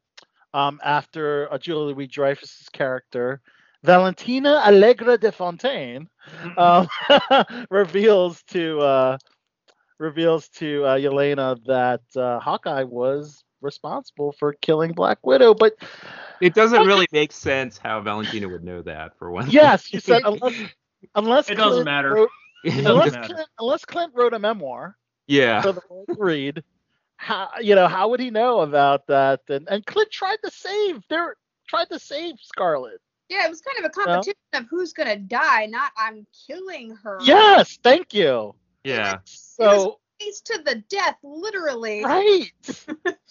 so there there So- is more so than Valentina likely- Valentina lied essentially, I'd I'm say. killing myself you know? first. No, you're gonna kill yourself first. No, I'm gonna kill myself first. It was it was a scene. Yeah. yeah It took me a few moments, but then instantly I'm like, oh, I see what's happening here. Okay, I'm not crying. You're crying. Okay. Yeah. I was sobbing hysterically. I'm like, oh my gosh, I'm one of those women in the theater that's loud. I'm sorry, guys. Every time I watch it again, I still get teary eyed. Like, yeah. This is such a fun series, though. It's it's it's lighthearted. Um, it's a, it, you know it takes place during Christmas time, so it's got that nice holiday feel, and it's action packed. Um, It's ac- although it- it- I it loved does- episode three a little up better than episode four, but so what uh, the I re- mean to say is, it is a Christmas series. Is Like, Shane Di- Black involved? Shane, Shane Black always sets his stuff during Christmas. Yeah, Oh. it does. It does feel like a Shane Black type movie. Oh, interesting. we can we can agree that if it takes place during Christmas and there's a Christmas theme to it, then it is a Christmas movie or series, right? Series, yes, Right. Die Hard yes, is a like movie. Die There, Hard, so right? The So by settled. definition, we all agree. Die Yeah. Hard starts at a Christmas party. It's it's Christmas time. That's the first thing you see. That's a Christmas movie. Yes. Christmas is Thank you. mentioned Finally, every every it was episode. confirmed on the below sh- the belt show settled. Lethal Weapon is also one too. Yeah. Lethal Weapons one too. Yes, Yeah, it is. Okay, I'm not that excited. I'm good. I'm good. yeah. Baby's but there's down. Yeah, Yeah. I'm loving it. General, you have thoughts on the series so far? Yeah, yeah. I've been, I mean, I was excited, like, you know, when they announced it, when they announced the spate of Disney Plus shows that were coming out, this was the one I was most excited about. And I mean, I had some like personal reasons for it because personally, like growing up, Hawkeye with the Clint Barton. Clint Barton was one of my absolute favorite characters in comics. Like since I was a since I was a little kid, and I always thought that the MCU version, like you know, Kevin Feige did a lot of great things, but he totally, totally screwed up Hawkeye's character. like they made him they made him like for a lot of a lot of the movies like he was either you know he was mind controlled for half of the avengers Mhm. he uh he never really he he never really appeared in anything else and um you know is he B- kinda always a B player too, usually. yeah, and he was always a B player, and like you know, they they lost like you know the things about Hawkeye that actually made him like that you wh- loved. Why I liked him so much. Right, right. Because like, and a lot of it was Robert Downey Jr. decided to give the comic book Clint Barton um, personality to Iron Man, and so Yeah. they couldn't have uh, they couldn't have I guess two characters that were exactly the same. Right. And that humor, right? yeah, and you know the thing, the other thing, like you know, when I was a kid, he was like relatable. Like, um, I took up archery for a year because of that. Wow, you're basically a Kate Bishop in Oh well, there version, we go. version form. Well, I Definitely mean, you know, if taking up archery means I had a bow and arrow and I shot a lot of arrows in our in our backyard, Yeah. yeah, but but I did that because Yeah. of Hawkeye. Yes. That's and you finally get this in the series. You finally get the A player, the A plus player Yeah. Of, of and and like it's also like uh one of the like one of the best comic book storylines in I think Marvel history is a lot of what the show is at least kind of tangentially based on. There was this Hawkeye series that came out in the mid 2000s, maybe it's 2008, 2009 or something like that, written by this amazingly talented comic book writer named Matt Fraction. Oh yeah, that one. Oh yeah, that took forever to finish. Yeah, and that is such that is like uh, I I think that those are some of the best Marvel comics ever written. Yeah. And um Was that where Pizza Dog wasn't was uh, yeah, with? Pizza Dog and um you know where they brought in the tracksuit mafia and I, lo- I love Pizza Dog, by the way. yeah. And the thing about it also is that you know ultimately this story has like pretty low stakes. Like Yeah. he's not Yeah. trying no one's trying to save the world, no one's trying to destroy the world. He's ultimately trying to get a suit back and trying to get a watch back. Right. and, and, and like well, he's got the uh, Rolex back. Yeah. God. and it's like you know i was talking earlier about how like you know there's this feeling that a lot of these superhero movies and tv shows they keep have having to up things they keep having Yeah. to make it higher stakes it has to include a multiverse it has to include multiple versions of the same character it has to Mhm. you know instead of one villain you need now six you know it's uh, and And it's a bit too much. well, I mean, it, it's just showing that you can still make grounded stories. Yeah. You know, relatively grounded. I mean, it's still a superhero story, but it's still like, um, I feel like they're reaching. I guess that's my question. Do you feel like they're reaching? Oh, well, it's uh, it it maybe a little bit, but I don't think it's the fault of the creators. I think it's the, you know, fans get fickle. Like, you know, they get they get spoiled by Oh, uh, by this stuff, and and that and that's one of the reasons why I've been enjoying Hawkeye so much is because Yes. it's low stakes and it feels a lot more personal. Yeah. With a character that I felt was like a lot more personal. Yeah. Agree with Jeremy Renner being cast for that part? Do you think he does it justice? Does it make it? Does he make it more personal for you? I guess. Uh, well, like I I had issues with him at first because Initially. Yeah. because I had you know I don't Well, this like is his think last time as Hawkeye, isn't it? yeah He's leaving after the show.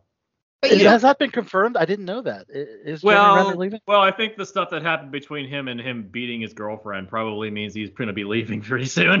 Do you think he could he could possibly die in the end? I don't uh, think they'll kill him. no, he'll probably just So. retire to that farm. and It'll I know Jim Bishop will take over. General was just about saying Ah, there you go. something before that about that. Is that what you were about to say? You don't really, you don't really think because you you were like, I don't really think, and then they cut it, and I was just like, wait, is he going to touch base on his feelings about that situation, or where were you going with that? I need to Well, I I wasn't going to specifically say that because uh, I mean Jeremy Renner is a weird, weird guy. Like Mm. there's this there's this hilarious story about how he uh, start started up his own like social media platform, and um, Okay. he started up like uh, he he started up this uh, like um, he started a company and they made this social media platform and it was essentially like this Jeremy Renner fan club. Oh, that- right. Yeah, it was a tribute to himself. Oh, yeah. Yeah. That was. yeah, he's You a, what? he's Players do that all the time. It's. But the but the the funniest thing about it is like it didn't have any security at all. Like in terms of so people were like spoofing each other on it, and it started this like insane thing where there were like there were there were like at least a hundred people who claimed to be Jeremy Renner on that platform. Yeah. and That's uh, though. That's it's actually quite a spin on it. That's hysterical. That is funny. Well, uh, really quick, one more thing I want to say about uh, this last episode of uh, Hawkeye. Well, this fourth episode. Did you notice that Kate's falling off the roof kind of mirrored Natasha's death in Endgame? yeah, there is Um, a, there's a fun. I little- love that there's- parallel. You know, I thought that was there's a really there's a really great detail in that too where Yeah. um it looks like Yelena like because like Yelena's the one who kicks her off the roof right. Mm. but they show and it's really really hard to tell i saw this i noticed At first, I was just like, wait, the angles. Did I just get confused over something simple? Because who just kicked her off the roof? I'm like, what? just the Well- way that was very confusing. hmm someone pointed out on reddit and they showed like screen caps of it too where Yelena is actually the one while she kicks her latches on that like um that harness thing so that she Oh. won't fall off fall to her death Oh.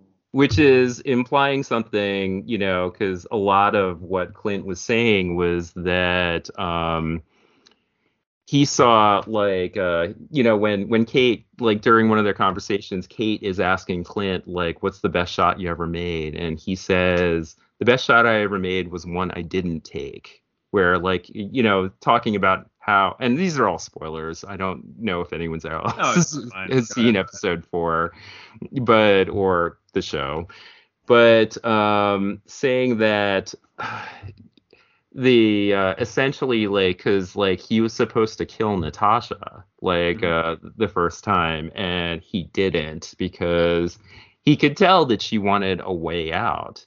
And I think they were kind of showing that as like a parallel with um, you know because With Kate Like- falling, yeah. yeah, and with Yelena, I mean, because as far as everyone knows, I mean, obviously, if you saw the Black Widow movie, you know that Yelena is not a villainous character, but it's Right. like um, showing that Yelena. I don't think Yelena actually wants to kill Clint, even though he he she claimed uh, to with uh, with Valentina, and I think that's Right. that's a good Mhm. part of why they show that. Okay. And I think we're, our questions will be answered in episode five. But I think this is a good time to take a holiday classic cut. Oh, It's- one more thing about Hawkeye. Did you Yes. talk about like the potential of like um who the uncle who echoes Yes, uncle we actually talked about that last week, but they, it seems Okay. like they didn't go anywhere uh, near it for this week, did they? Okay, because that's that's been Yeah, they didn't talk about the uncle. Of course, we mentioned last week. Um, rumored to be Vincent D'Onofrio reprising his role from the Daredevil TV series on Netflix. Correct?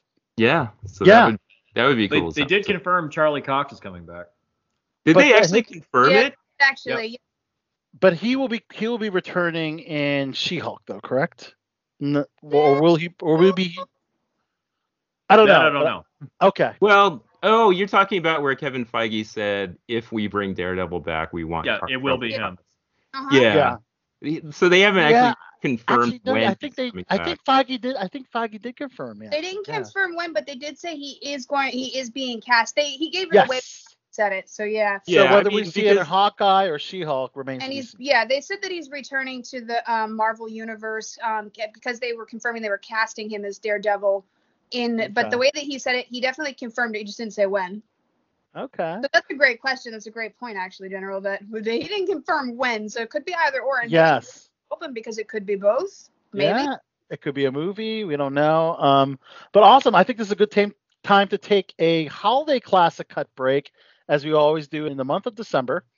And General, um, since it was your birthday, I was like, why don't you go ahead and choose the um, the holiday cut, the classic Christmas cut? General, take it away. I did. Um, well, it's a. It was it was kind of a tough uh, tough choice, but I was in kind of a cheeky mood, so I went with a uh, kind of an old school uh, song by the Dropkick Murphys called um um I always forget the- season's upon us. the seasons There you go. upon us. It's the Dropkick Yes. Murphys Christmas song, and it's uh, a lot of it is based on, um, you know, the the biggest theme of that is basically about no matter how fucked up your family is, it's still really really great to see them during the holidays. Yeah, I thought that was uh, I that thought applies to a lot of uh, families, I'm sure. Yeah. Yeah, and right? and it's always always like really great to you know hear some you know some some Celtic punk. So Yes. Yeah. Oh yeah, they're great. I love them. All right, so we're we're gonna take the Christmas classic cut break. Dropkick Murphys, the season's upon us. We'll be back right after that.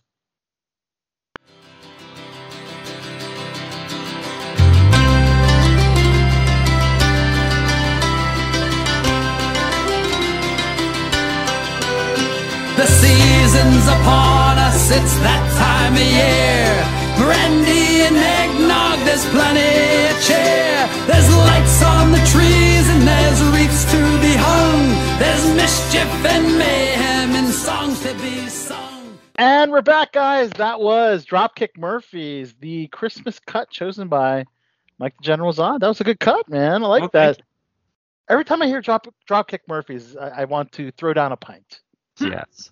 Yes, so that's good. I that's could right, just, uh, That could just imagine like a bunch of people in a pub just singing along and uh, getting all rollicky.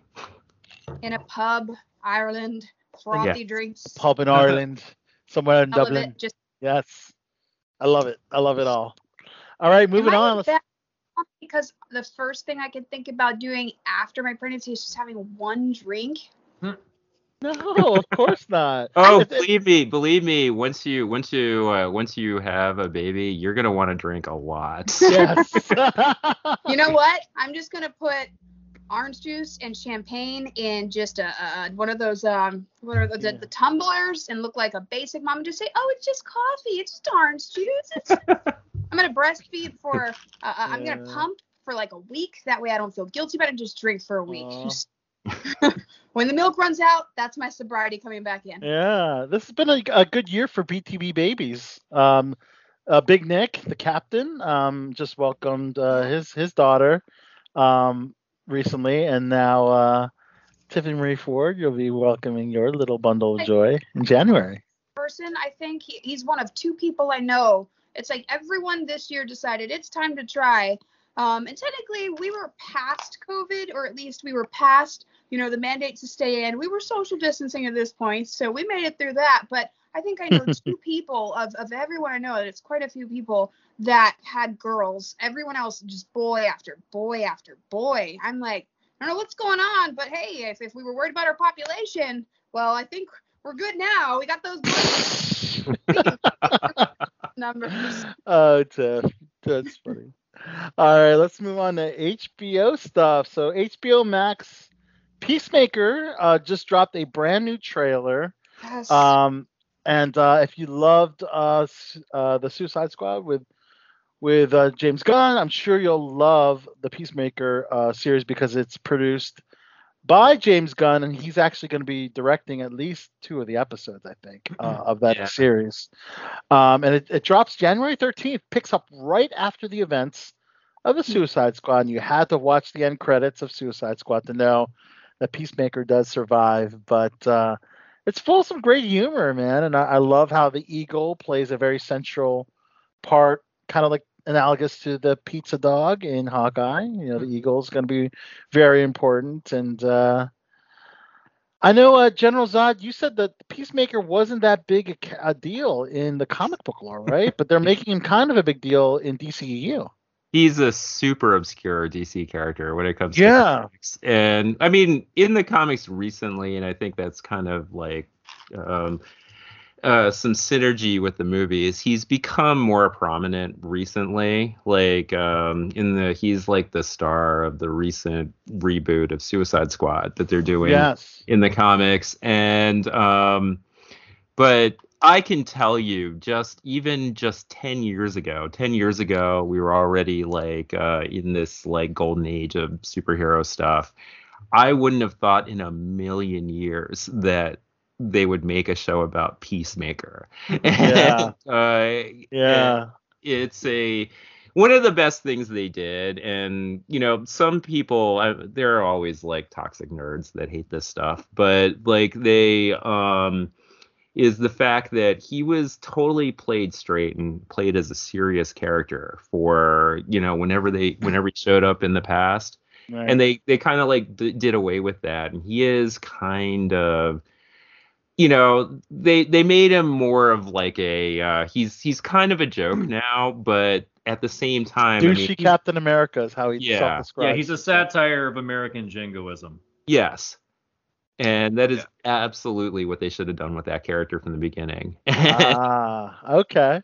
Well, another cool thing is that Because when you um, play Rob- it straight, you end up with uh, U.S. agent and uh, Right. Yeah. Falcon Winter Soldier, and he ain't a good guy. Everybody's seen that too. Yeah. Yeah. But I, I Robert was Pat- entertained by the trailer, by the way. yeah, did you see the trailer? Robert Patrick is going to play uh, the father of of uh, of Peacemaker, which I think is pretty cool. robert patrick remember we met him at um Monster Mania. monster mania and he Yes. was hysterical to talk to he was yes, like wasn't he great? such a he was so much fun to talk to Yeah, Terminator from Terminator 2, and of course we saw him uh, in that one uh, episode of Walking Dead, um, which sadly only lasts one episode. Um, but yeah, I guess because he had to shoot uh, Peacemaker, which uh, makes sense. And uh, I stand corrected. James Gunn directed five episodes, Oh wow! uh, but he How many and he episodes wrote- are there? And he wrote all eight episodes, including the premiere. Damn.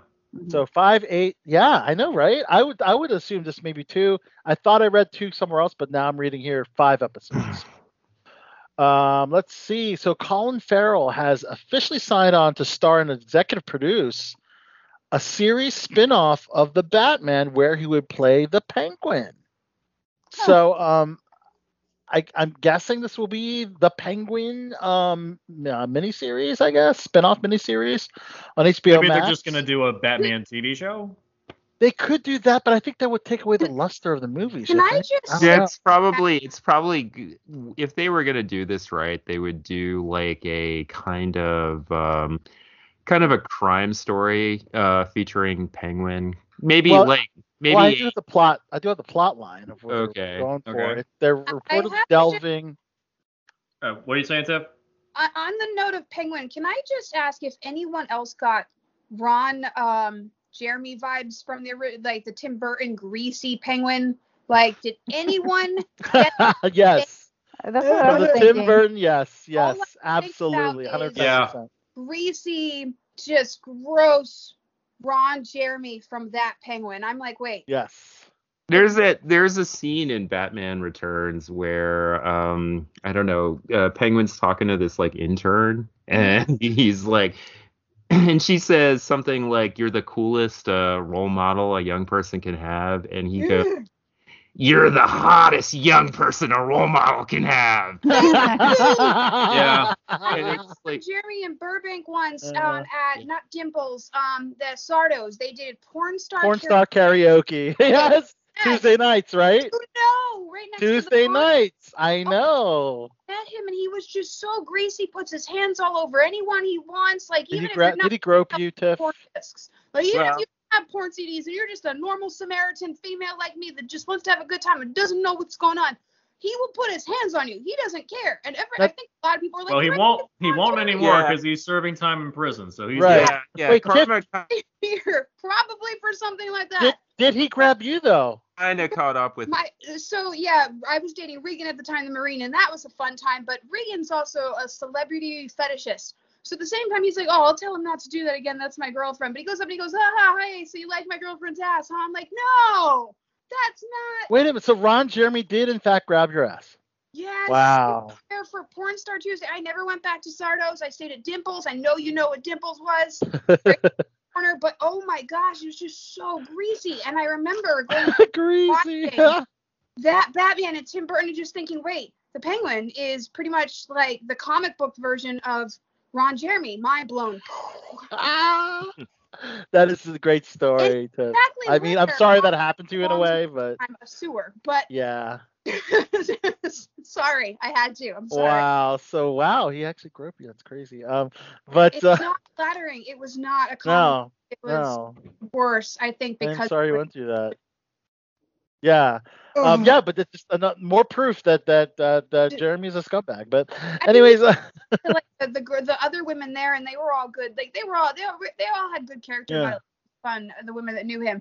But the, I think he was just used to that because you had like amateur porn stars there selling their discs, other porn stars there, and he would just get drunk, and then it was just normal for him. But I was also kind of a, I mean, I just moved there, so it was just like, I don't think he was used to my reaction. And then my boyfriend at the time yeah. Thinking it was cool did not help. But the penguin, Ron Jeremy, put him in that costume. There you go. Wow. Well, interestingly enough, the Colin Farrell's version of the Penguin actually kind of looks like actor Richard Kind. And I've said that on Oh, the show yeah. before. But you want to know what the series is about? So the series would delve into the Penguin's rise to power in the Gotham criminal underworld. So there you go. That's basic. The, the basic premise of the series, um, of the Penguin series. So interesting. Um, I guess we'll have to see first of all how he does in the Batman movie, which drops in March of 2022. So Is this I'm the looking- first big movie he's done in a long time? Oh wow, Colin Farrell's first big He's movie. in a mostly while. done a lot of like independent stuff. He disappeared for a while. I think the last movie I actually saw him in that was big was um the um the uh gosh the Fantastic Beast, right? Yeah, yeah. Oh yeah, Fantastic Beast. But that was a fairly big movie. Yeah, that's a Weird role for him, I thought. Just Yeah, it doesn't he doesn't fit in that world. Yeah, yeah. And the movie itself is pointless because they erased the entire movie at the end of the thing. That too, and then of course we're recasting uh, Johnny Depp's. Uh, just like I don't Grindelwald think character Colin too. Farrell and Fright Night were a good. It was just weird again for him. Like I just don't see him in the, the that type of light or that that kind of No. character. Just anyway. There's Uh, a also- Colin yeah. Farrell. Colin Farrell, like you're saying, like he does a lot of indie movies. I actually enjoy him a lot more in the indie movies. Like yeah, The The Lobster. Lobster. The Lobster is such a weird and wonderful movie. And and the same with like um yes, exactly. And the same with uh the um what is that British crime movie that has Matthew McConaughey to um it's by I think it's by Guy Ritchie or Matthew Vaughn. Col- Colin is in that one as well. Yeah, and I can't remember the title of it, but I saw it recently. li- Well, Okay. recently being The like- Gentleman? Yeah. yeah. The Gentleman. I think that's what it's Ah. called. Yeah, yeah, The Gentleman. That's a that's a great movie too. That's Yeah. a movie I enjoyed a lot too. And like when I think about his big budget stuff, like I don't know. I mean, he was in he was Bullseye and Daredevil and the really Oh, God. And, Terrible in that. and and he was in that remake of Total Recall, which um I saw yes, I remember that Total Recall. Uh, 15 minutes of. yeah, that was actually pretty good. let him be let him do the weird stuff even though penguin is like a big timey it's like a you know part of the batman franchise Yes. he, he's much better when he's weird Yeah. Okay. Very. very instead of the handsome self. Like the Yeah. ones, Yeah. Because they could have cast anyone that you know. Why go for the prosthetics? And did the same thing with with Jared Leto in the House of Gucci movie. They made him look like actually Ron Jeremy. Um, Yeah. Tiff. Ron Jeremy actually kind of looks like Jared Leto's character in the House of Gucci. Look at the photos of him too. You'll agree with that too. It's kind of crazy. Um, let's see. The Last of Us for you gamers out there. Um, Ooh. well, we talked about this. Yeah, we talked about this series. Gabriel Luna uh, is in it. Um, they just um, tapped Nick Offerman from Parks and Rec fame to play Bill um, i- in this um, series. Apparently, um, the original actor had to step down. Um, uh, Con O'Neill was previous, previously announced um, and forced to bow out due to a scheduling conflict. So Offerman will um, will now appear as this uh, Bill character. So yeah, um, that should be pretty cool. Um, also, the upcoming HBO series The Idol, which is a, a modern day cult drama from Euphoria creator Sam Levinson, um, stars The Weeknd, um, and his real name is Abel Tesfaye. Um, they just uh, cast Tyson Ritter uh, and Kate Lyn Sheil, uh, who I've worked with on House of Cards, Liz Sierra, Finley Rose Slater, um, Juliebeth Gonzalez, uh, and Maya Eshet to the cast of this Idol um, show. Um, let's see. Has anyone tuned into the sex lives of college girls? Uh, No. they- Not since no. college. Sure that we've all That's funny. That's a good one. That's we a all kind of know what that's like. I've been there. Like, what's show about? You've gotta be reaching for desperation now. Well, like, it's that's Girls Gone Wild, but in co- well, Girls Gone it's- Wild. Like, it's it's kind of like girls, like the coming of age girls set in college age. And Girls Gone Wild. Well, it's um, Well, it's- it's, it's- Mindy they're- Kaling.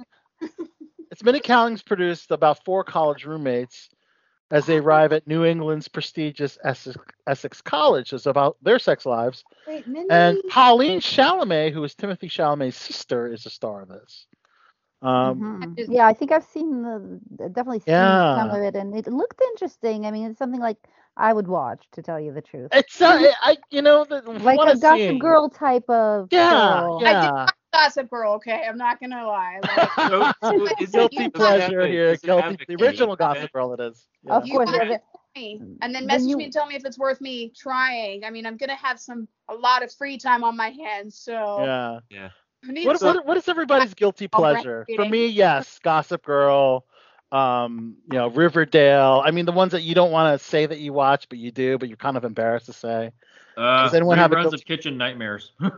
Kitchen Nightmares? Okay. Anna, do you have a Gordon guilty- Ramsay. Do you have a guilty pleasure? definitely didn't watch the OC a couple times. Um, I, Love, I- love the OC. I, I rewatched One Tree Hill. Yep. One Tree Hill, it's a good Re- one. no, okay. I rewatched it. The whole thing. Sod, I know you. I know you got. I know you got something that's kind okay, of okay. my my guilty like. pleasure, like I didn't really watch a lot of trash TV, so like I didn't really, uh, but I used to. trash TV, sir. Well, I'm sorry, like you know the the soap opera or like reality TV. I never really watched any of that stuff that much. Mm-hmm. But I guess a guilty pleasure I can go with because it's definitely not a cool thing to watch. But I Gilmore love, Girls. love the shit out of it. Is I used to watch Good Eats. like I love. I know that one. Okay. Yeah, I loved the shit out of that show, and that's like Okay. a it's like really really nerdy cooking show. There's Yeah, that though. Like there is the ones we watch. Like that one at least has its value. yeah, Ours, like you said, trash TV is. yeah. Well, my trash TV would be MasterChef. Gordon Ramsay's uh, No, I cooking show. That counts. I don't think that counts. Like That doesn't count. Okay. no, that's not soap opera. Like I think that's. Okay. great. I want to. I want him to yell at me. Just. whew. um. So yeah. So Sex Life of College Girls has been renewed for season two.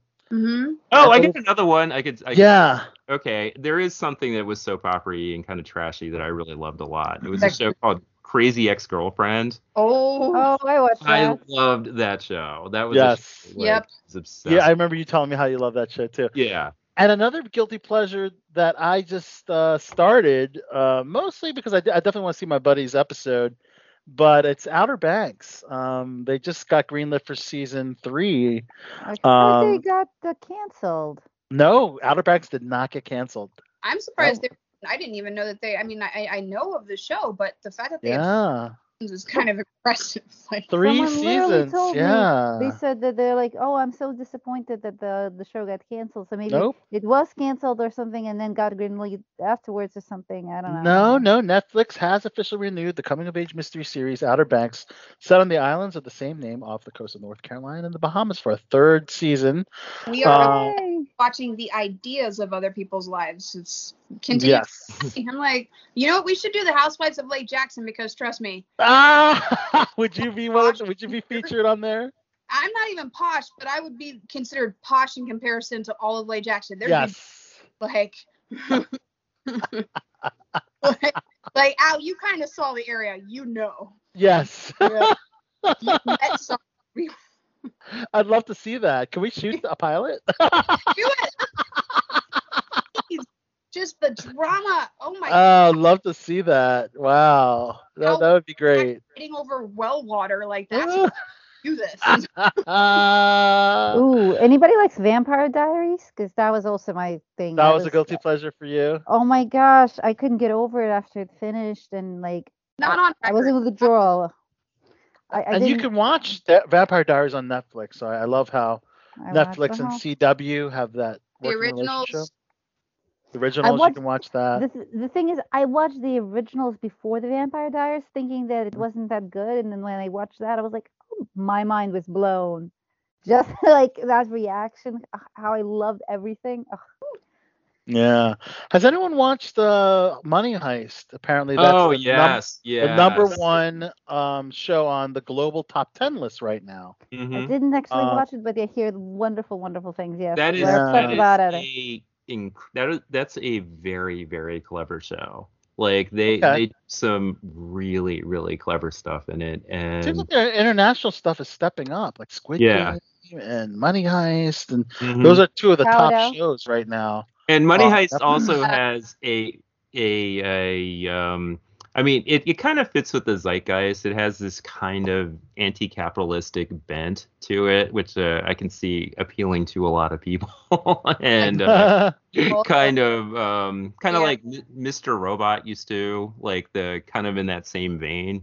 And um yeah, it's a it's a it's a fun show to watch and like the visuals like they they wear these uh, when they rob the banks they have these um they wear these red jumpsuits with these salvador dali masks which look so freaky One of my favorite artists, by the way. yeah That is so cool. Okay, well maybe it's worth worth checking out. I mean, it's already up to its what third season already, Jen?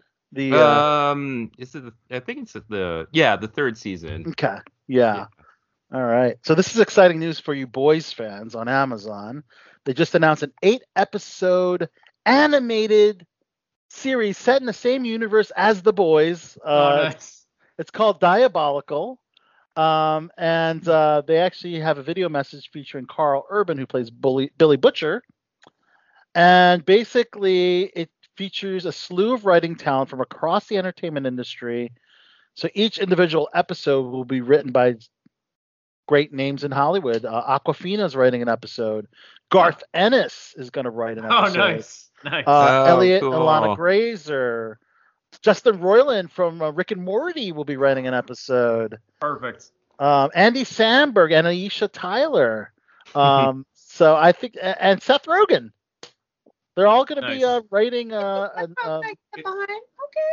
Is it all Yes. one-offs? Is it all just one-offs of random characters? I- yeah, yeah. Well, let's see if I have any more information on what we can expect on that. Um, incredible creators de- delivering eight completely unexpected, funny, shocking, gory, moist, emotional episodes. Very Okay. particular. You say Uh, moist. They, Yes. that- it was quoted as moist. Yes. Why? I'm, a, I'm assuming it's gonna rain in every episode. That's all. Uh, Is it porno- Is it pornographic? Like. Well, I mean, no, the boys has been pretty edgy. well, season three is supposed to open up with Herogasm, right? yeah. Orgasm The is giant, a- the giant 300 superhero orgy. so I'm. Yeah. I'm, I'm looking forward to that. They meant. Uh, me too. well there's, there's also uh you know Anna knows your. I, I the know boys you the boys has a character called love muscle that He's the, So I'm the, not the, just- the elongated man penis, right? Basically, Yeah. if Oh, that's love man, sausage. Love sausage. Love Yeah. sausage, sausage. So if, bad. if elongated man or Reed Richards could only stretch their dick, that would be essentially his power, right? yeah Below the belt show, but I'm. Right. Now we're actually discussing below the belt. Thank. Yeah. Talk about you know the pelvic region. We have to go, and you're on the below the belt show. We're on the below the belt show, and I got a quote from the beautiful star starlight herself, um, Erin Moriarty. Uh, when I had a really quick question, I said, "What can you tell us about Herogasm?" In one word, she's like, "Shocking." shocking, guys. It will be shocking. So I'm cannot looking wait. back through some of this artwork from Hero Guys, and I'm just like, how the fuck did they get away with How are they going to do it? How are they going to do it? Uh, So- my Well, God. what, uh, when they do productions in general, though, uh, they are allowed a certain amount of uh, F words, and you know, so they probably asked for some kind of a limitation waiver, saying, please, for this one, we need to have, you know, instead of 50, it has to be 250 or whatever. Which is weird because on on Netflix, like they don't have a rating system. They don't go through the MPAA. They can put as much disgusting content as they want on their on their service. Yeah, because I thought it, Oh, it, it just yeah. falls under the kind of nebulous TV MA. You know what? and Right. you're also right. I think it's about uh, uh, the, Interesting. the- it, it being shown in theaters, and if it's not in theaters, if it's streaming, then it probably does not Yeah. apply. Yeah. Yeah. I'm just looking at uh what's what's this image?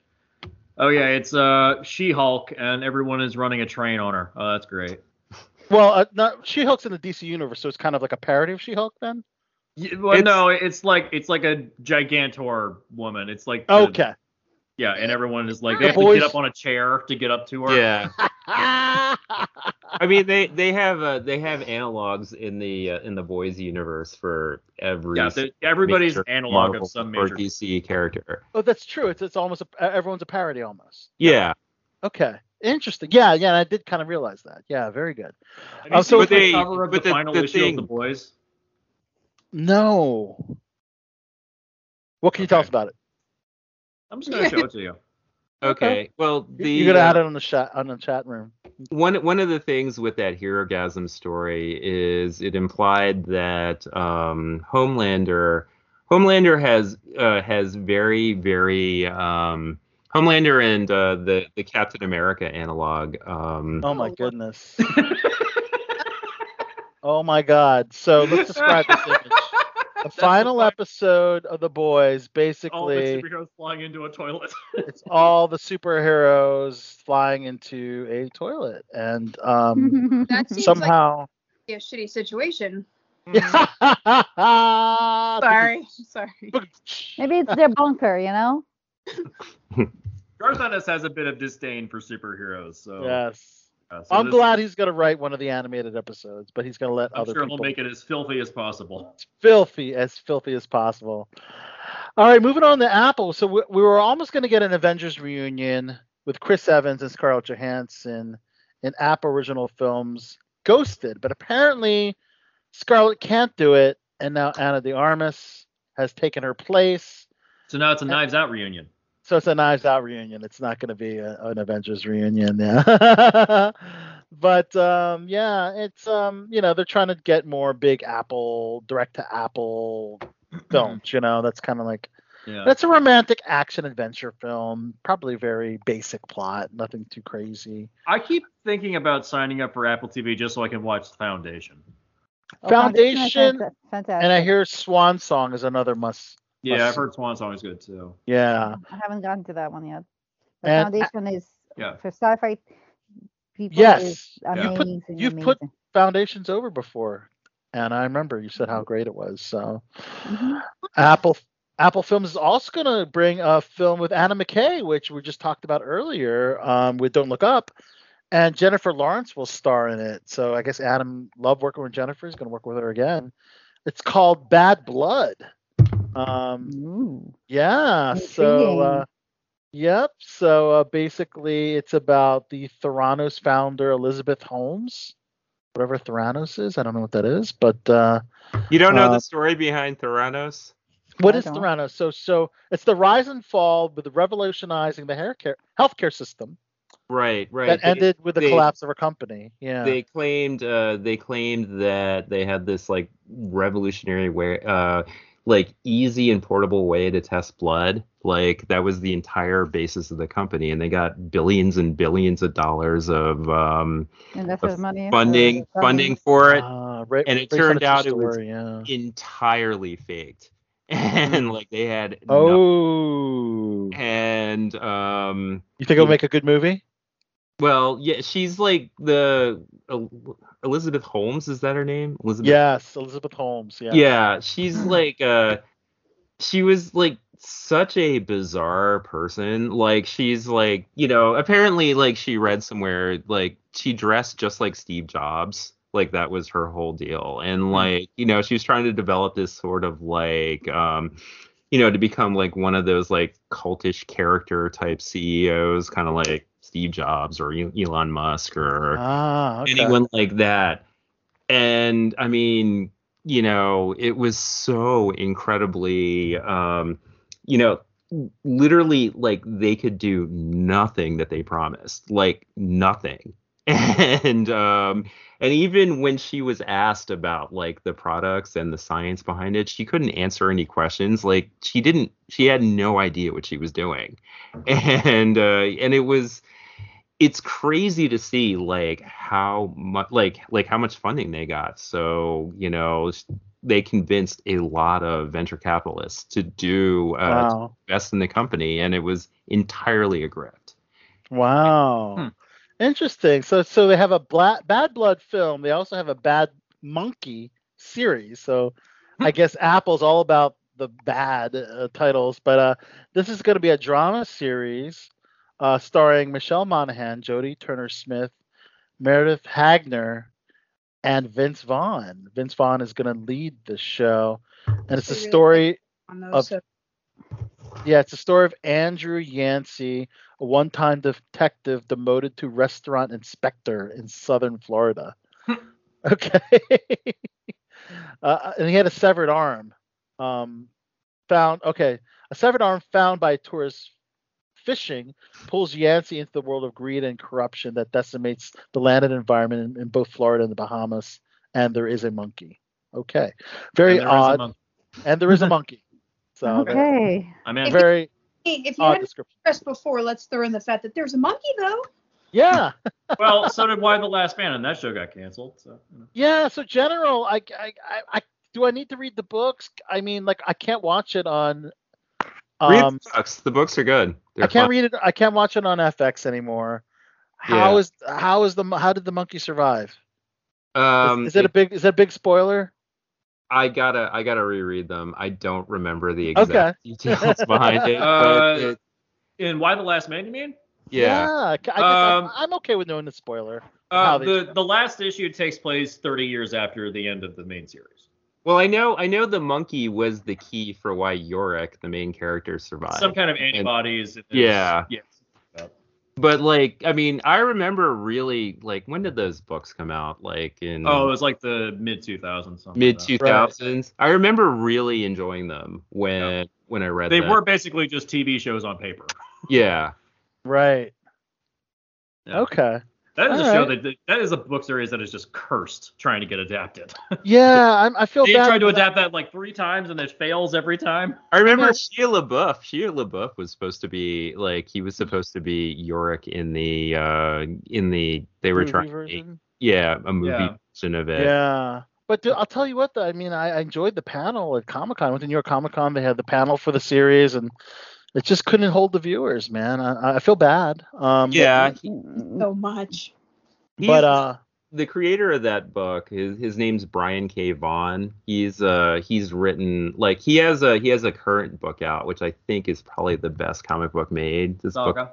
Saga. Yeah, Saga. Yeah. Yeah, and that'll eventually be a movie or a TV that series. hasn't that hasn't been announced Good yet. luck with I- that. We'll see. That's I got- that, I got- I see I can see an animated movie, not a live action. okay, yeah, that's true. It's strange. It's too fucking weird to make into live action. It's too weird. I guess I'll. I I have some comic I book mean, adaptations that will they be. still did- Um, DBZ was weird, but they did that. Um, yeah. a lot of good examples actually of live action films they still turned or uh, movies that were that should not have been live action, but they were. There's Yeah. a reason why, Yeah.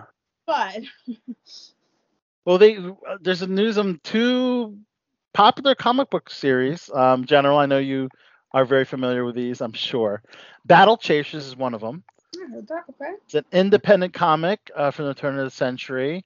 Uh, you would really like Battle Chasers, I would tell So you. it's You're, written you're a and- big fan of J. Scott Campbell. I am a big uh, J. Scott Campbell fan. Yeah, he- I don't. He think did one cover, but Joe Madureira is the one that wrote it. Yeah, wrote the comic and drew it. Um, but apparently, yeah, apparently they're gonna get um, a television deal um, from the Alcon Television Group is going to produce a Battle Chasers uh, television show. Okay. Um, they don't have a network yet, um, but they they already have the green lit to produce it. So um, another one, popular one, is um, uh, it's called The Metal Men. Oh, that's a DC. That's a DC. Oh, you DC comic? Yes, have you heard Yeah. of them? Yeah, they're So- like they're these four robots. I would see that working as a comedy. I don't think they could play it straight. Yeah, so it's Ron Clements and John Musker. They're the animation team um, behind The Little Mermaid, Aladdin, Princess Frog. Um, and this will be a Warner animation group. It won't be live action though. Oh, But- so it might be it might be more of like an all ages thing, which could work. Could work, yeah. It's it's kind of a corny idea. Like the Metal Men is definitely like a a kind of a remnant of like Silver Age comics. It's basically this uh oh, what's it close to? It's kind of similar to the Powerpuff Girls, actually. like like uh that's the best way to put it because it's Okay. this it's this like, you know, pipe smoking scientist and he comes up with these robots based on metal and they fight crime like that. So that could work like a like kind of like the Powerpuff As an animated show. Uh, Yeah. Yeah, that could work. Um, okay, so there's another DC um, series that's going to be on CW is called Naomi. And Stephanie Marsh just joined Ava DuVernay and Jill Blankenship's DC superhero drama for the CW. Yeah. And um, Naomi is based on the comic series of the same name, Mhm. centers around a teenage superhero whose life is upended when natural uh, supernatural events occur in her hometown. Yeah. She's the uh, the culmination of Brian Michael Bendis's time in DC Comics. He's the um, you know Brian Michael Bendis has written is like written a ton of comics and it was a big deal when he signed this deal to become DC uh, DC exclusive and I think Didn't quite like, work out. yeah, it didn't quite work out as well as people it would have expected it to, but Naomi was the biggest thing that came out of that. I think. All right, awesome. I I have to ask real quick. 'cause I wanted to ask this earlier, and I know that we'll be wrapping up soon. yeah, um, we will be. Unfortunately, but how does everyone feel about Hayden Christensen coming back for Boba Fett and for Obi Wan? I think it's Yeah, no. fantastic. I- Although don't- I, I don't think Uh, I haven't heard him being confirmed for Boba Fett. I heard it was confirmed for Obi Wan. Um, Did you hear otherwise for Boba Fett? Uh, there was not. It was actually. I think it was. Um, we were just watching a couple of the um the the previews and the first looks on it, and Mikey pointed out something. He's just like they're actually showing him, um, at least within the the breakdown in the trailer for Boba Fett. He's like hasn't been confirmed, but he's the one that actually pointed out to me. He's just like no no no. He's definitely coming back for both. He he didn't tell me whether he didn't use the words it was confirmed, but he's like there's already been footage uh, in regards to this. There's already been talks of how it's linked because Obi Wan and then Boba Fett. So I'm not sure yet. But How did how how would that work with Boba Fett? Doesn't Boba Fett take place around the time of the Mandalorian? I mean, Darth Vader's does. dead. Yeah. it does, and that's why I'm a little confused. But Mikey, he apparently swears that no, he's coming back for both, and that there was some information about it. I'm like, I'm not going to hmm. confirm whether I know that or not. No, yet. timeline wise, the Obi Wan series makes Yeah, sense. Yeah, but I don't Not know. not not the Boba Fett. Series. Yeah, not Boba Fett. No. Okay, so But that still, was I'm, I'm super excited, by the way. one more time. I think. Well, you to answer your question, Tiff. I think Hayden needs a little redemption on his acting ability because he was criticized for. Oh, I hate sand. It's so coarse. That wasn't his fault. I It was the writing. It wasn't. the the- writing. It was the writing. However, Not his fault. I, I loved him and in he that has smiles movie. better than the kid actor that played Anakin. Oh, obviously. Jake Jake Lloyd. Lloyd. Oh, But God. Jake Lloyd. Jake Lloyd has been quoted to saying he despises everything Star Wars related, Yeah. and uh, he doesn't want to like he doesn't even do like convention appearances. Yeah, and I noticed that he doesn't do any. He's also had legal trouble. But Anakin, I think, um, yeah, I think it's a great idea. Uh, number one, because I love how things tie in. So you're Yeah. kind of cool characters, um, and then we get to see. So wait a minute. So the Obi Wan. Does anyone know what the Obi Wan timeline? Takes I place know. It, between the end of episode three and episode four. I mean, it says post production Yeah. of one in a show. yeah. a- Anytime. Yeah. So. Uh, So in that even time- then, that's a lot. mean, that's that's thirty year time span that could be. But I think they're going to go based on Ewan McGregor's age. So Yeah. maybe Ten years don't after. go. this. well then, well then, how would they use Hayden Christensen in that? Because he's already Darth Vader by then. Yeah, he's just Darth Uh, Vader. He's He'll be not Darth Anakin. Vader. he could be he could show up without his mask and they'll put the similar uh, prosthetics, you know, the burnt face. They could do and they could also do some flashbacks, Jesse. Yeah. Like maybe uh, them Yeah. during the Clone Wars.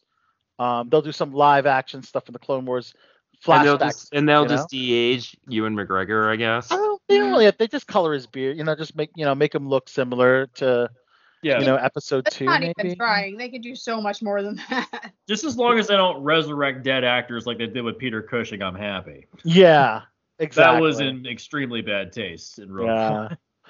One. And um, this is Carrie exciting- Fisher wasn't even dead for like a month, and they had her CGI'd into that movie, and I'm like, this is in really bad taste. Hmm. Are we talking about the Rise of Rogue- Skywalker, or are we talking about Rogue? Oh, Rogue One? oh, both. Oh, okay. Because she hmm. wasn't dead, and she wasn't dead on Rogue One. Yeah, no, Oh. they milked the footage that they had for her too. It was kind of sad, but it was heartbreaking, and I think it was way too soon too. But hey, that means her family had to have approved it, so that says something. Her daughter being involved, it's what they milked it for what it was worth from all sides. Yeah. That's what you gotta do, you know, to maximize everything, you know. Yeah. Not that it saved Rise of Skywalker, but Shattered. Shattered Glass. I actually like that movie. I actually Yeah, that I did too. That was the only that's the only Hayden Christensen movie I saw that I truly really enjoyed, but I did enjoy that movie. Jumper is not Well, good. It- it's actually Kevin Kline is more the star of the Life as a House, but uh, it's still just a great movie. Like I could watch it and rewatch it. And if Yeah. you guys want a really good laugh, there's a movie called Awake. by the way, this is not uh, I think I feel like I might have seen that. I'm writing it down though. It's it's uh Hayden Christensen. It goes undergoes I think it's heart surgery, and he has an outer body experience where his soul leaves his body. It's really bad. while oh during the surgery, I think, right? Is Yes, that- it is hilariously bad. seven. Okay, because there's apparently I was like, wait, there's not a new one coming out. There's another movie called the exact same thing. Shocker for this year, but okay. Yeah. It, it's Yeah. it's about people that undergo anesthesia but don't get put under because they're immune to the anesthesia. So he's a, he's Mhm. alive while he's being cut open, so he can feel the pain, Yeah. which does happen. It, it can happen. Yeah. So. I mean, they weren't putting me um they weren't putting me to sleep or anything, but getting a root canal, they had to give me three injections before it worked. I went to drill and it was like still sh- just staggering pain. And he's like, "Oh, you still Aw. feel? Better wait a few minutes. Just do another injection." And then he went to do it again. I'm like, "Ah!" three injections though, and suddenly the music's louder and everything's light. and I was high. Uh, you got to be sometimes, right? All right. I don't know if anyone watches Fear the Walking Dead. I doubt anyone in the panel No. does. But uh, away I'm I just this is a kind of a big announcement because this is really exciting that a character that they supposedly killed off but we never saw the body is coming back and that's uh, Kim Dickens' character of Madison Clark who was the lead in the first 4 seasons of Fear the Walking Dead. They just announced on the Talking Dead after show that um, Kim Dickens will be making her return and I'm really excited because she's one character that just was great on this show, and the fact that they uh, killed her off just so hastily, and um, and she didn't really want out of the show. She just she it was just the writer's decision, and as a lead, just for maybe shock value, I don't know, but I think they got enough fan like uh, petition and just um, overwhelming response from fans that we never saw her body, we, we never saw her die. Bring her back, and they're listening. The showrunners are listening to the fans. They're bringing back Kim Dickens as uh, Madison. So um, I think that's really exciting, guys. So, um, any Snowpiercer fans on TNT? Yes. They Yes. just they Mhm. just Yes, dropped. love- Uh, yeah. Oh, really? Okay. So that I watched both seasons. you watched both seasons. Are you excited? Season three. Uh, they There's- just dropped a trailer. Um, How does it It's fantastic. I mean, How you did- can't how does stop that- watching. how does that show compare to the movie? I loved the movie. Never I Never didn't seen watch the the, movie. To tell you the truth, I need to watch the movie. I love but the movie. The, I think Yeah. um I mean, it's, I think it's comparable. I heard. the, okay. the pace is different. but I like the casting. It's very unique. I think that the characters are um are very um related. I mean, you, you can grow into them if not at first, but I think that they're all unique in their own way. I think it's well cast. That's the biggest part, especially with a show like that. But the movie is also I mean, it's it's very hard to beat a movie when it comes to a series, in my my opinion. I, I like the movie more. And that's Bong Joon Ho, so Yeah. Yeah. So I I mean, like, like, the movie more, but I I I just like That's the Parasite director, there's more right? yeah. That's yeah. Yeah. So I got it. That's another show on my. uh Yeah, I started it, and my, very much like Yellowstone, I started watching Yellowstone because they had an actor on Yellowstone. I never finished it, but everyone's saying how good it is, and now they're doing a um a prequel set in the year 1883, and the show is called 1883. Guess Uh, what? that's Uh, that's going to be on Paramount Plus. I actually auditioned for a part in that show. Did you really? Yeah, I got it through my Oh. agent and everything, Oh and uh, wow. was hoping to get it because I would have to relocate and be traveling for like six months, and you know, But you you'd be okay with that if you if you booked it, right? absolutely, absolutely. I'm like, yeah, this is an adventure of a lifetime. Yeah, how cool would that be? And I did watch a little bit of Yellowstone. Has anyone tuned into Yellowstone? Not yet. I No, not yet. People Yeah. people have talked about it. Um, I don't know. It's like uh, they they talk about it as like a red state succession. That's what I've heard. That, like it's yeah, like yeah. it's like, it's uh, a it's- modern western. Yeah. yeah, it's like succession for people who don't live in cities. Yeah. and um, so it might be good. Kevin Costner. Might be good. Yeah. And um uh yeah, and that's the thing we're we were gonna have Adrian Ray from Paramount Plus's The Game on, but we were going to um, be doing that interview, um, pre-recording for a different time and, and posting it into this week's show. But uh, Paramount Plus has a lot of good contact. Uh, I have to thank a certain somebody. Maybe I shouldn't name that person, but uh, Alright, but Speaking of uh, uh, Paramount Plus, apparently tomorrow we're supposed to get a teaser for the Halo TV show. oh, Oh my gosh, what's that? Jinx. Oh, that that's definitely gonna be worth tuning into. And of course, they you all- also That's very nostalgic, Halo. Were you were you all like big gamers and played Halo? Um, my I know Tiff is. I, I was at some point with somebody, you know, that passed. It, it was definitely a big part of my life, you know. Okay. Halo is definitely one of the best games ever made. So they have a lot to live up to. They really do. Um, Well, I think Ridley Scott is one of the producers on it, so I think the money is going to be there. Yeah. Okay. It- and the quality has to. I thought Halo was just a, such a breakthrough game. The story and Hmm. everything. They did really well with the concept. It was unique. It's just. It was. It was definitely a, a game changing. It was a game changer. A game changing game. it was, okay. but it was one of my best games or my favorite games of all time. Oh wow! So I guess I can't re- wait for that trailer for the Halo series. Paramount There Plus is a teaser out right now, but it's just like a few little shots. It's nothing. Oh, okay, but not a. I, full I dropped it into the chat. So. Cool. Uh, the- Uh, Paramount Plus also has South pa- South Park post COVID, the return of COVID. They're doing a yeah. bunch of made-for-TV films. Um, uh, South Park films are going to drop exclusively on Paramount Plus. So check it out. Uh, yeah, I've been a long time, long time South Park fan. Not as religious as a lot, but Okay. when God I'll turn in uh, to Comedy Central from time to time, I, I do enjoy watching it. Um, So uh, is, is Paramount Plus going to get most of the uh, Comedy Central stuff now? Because I know a lot of it's on HBO Max.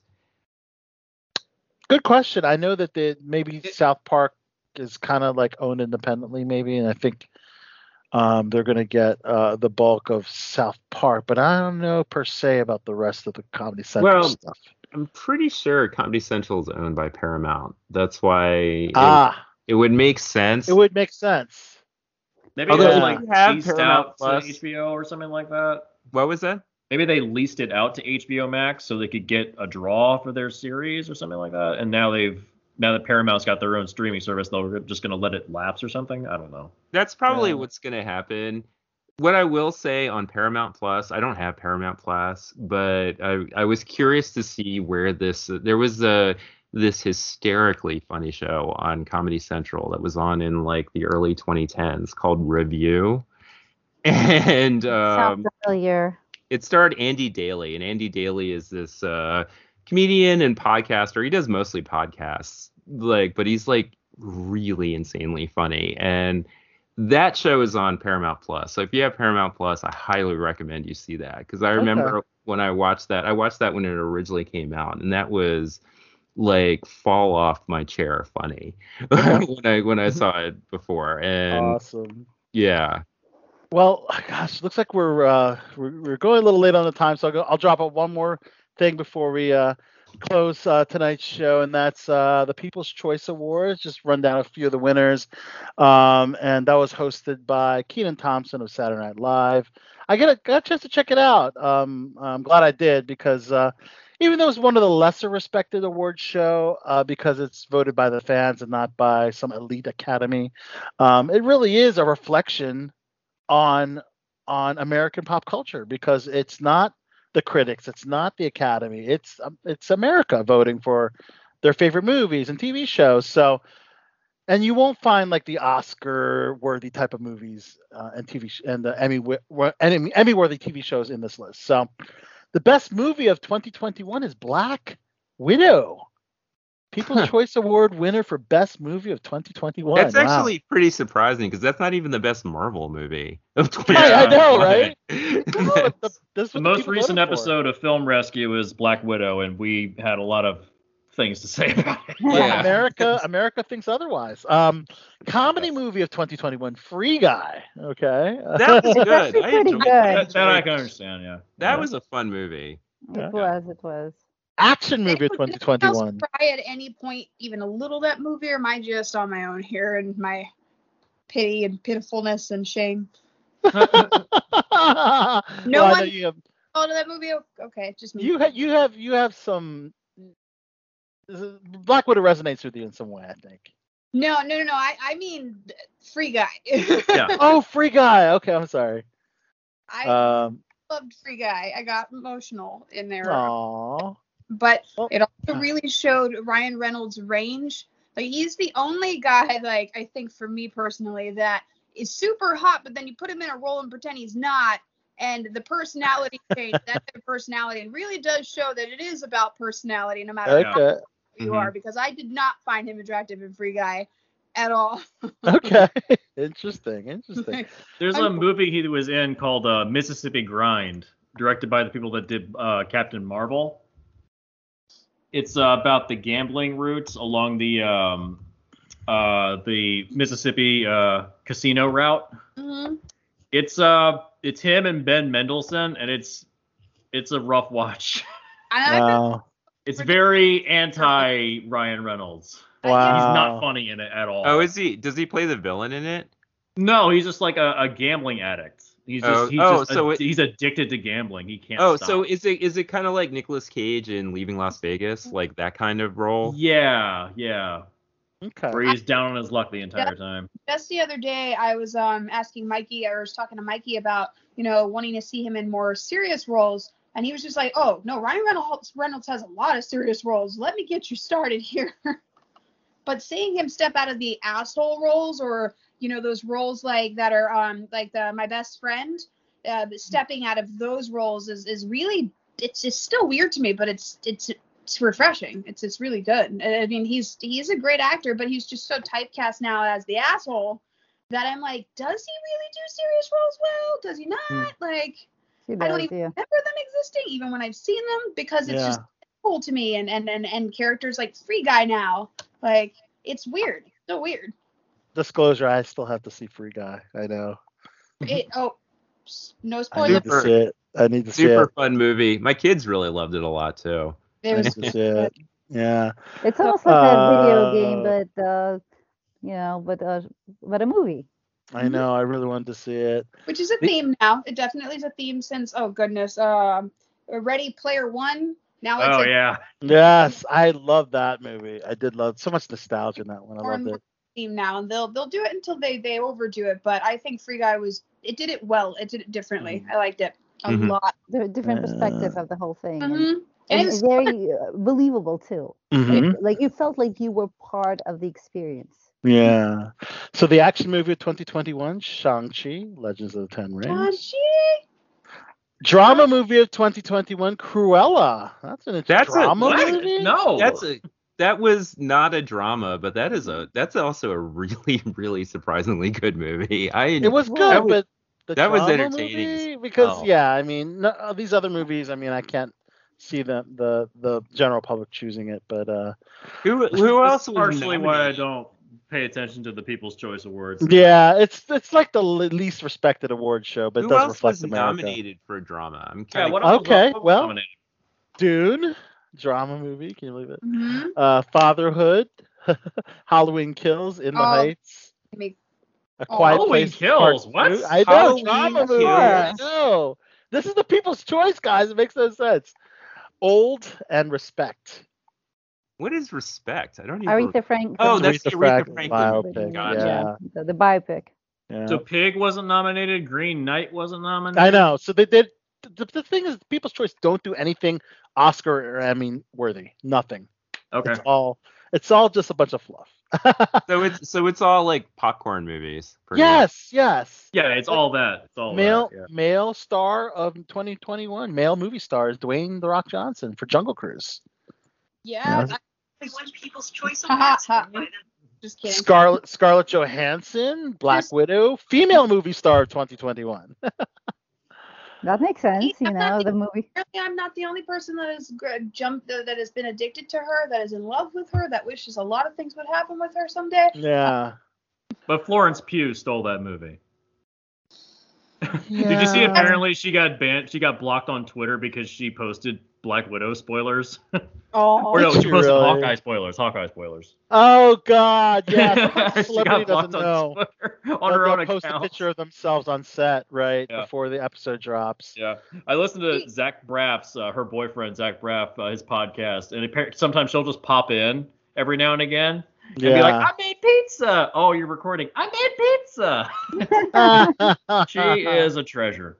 She has She the is. personality that you know, even if she got banned from Twitter, she has a personality of a person that just does not give a fuck. Yeah.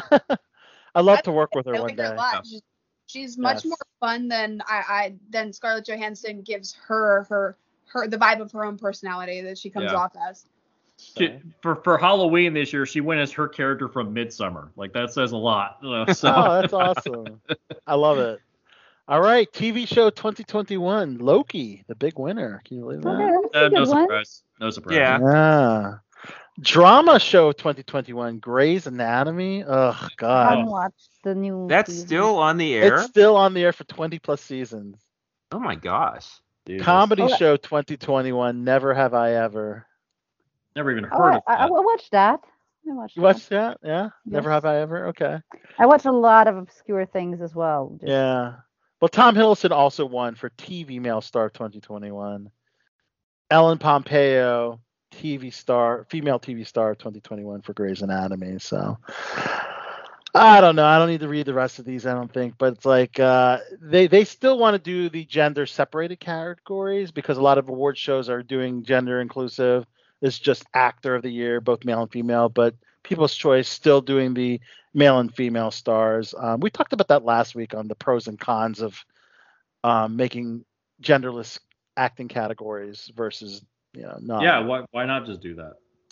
I think it has to do well. You get less playing field. Like um like It becomes have- it becomes harder to get them. I would think that. I think be it becomes more thing. challenging. Yeah, there's more Um, competition.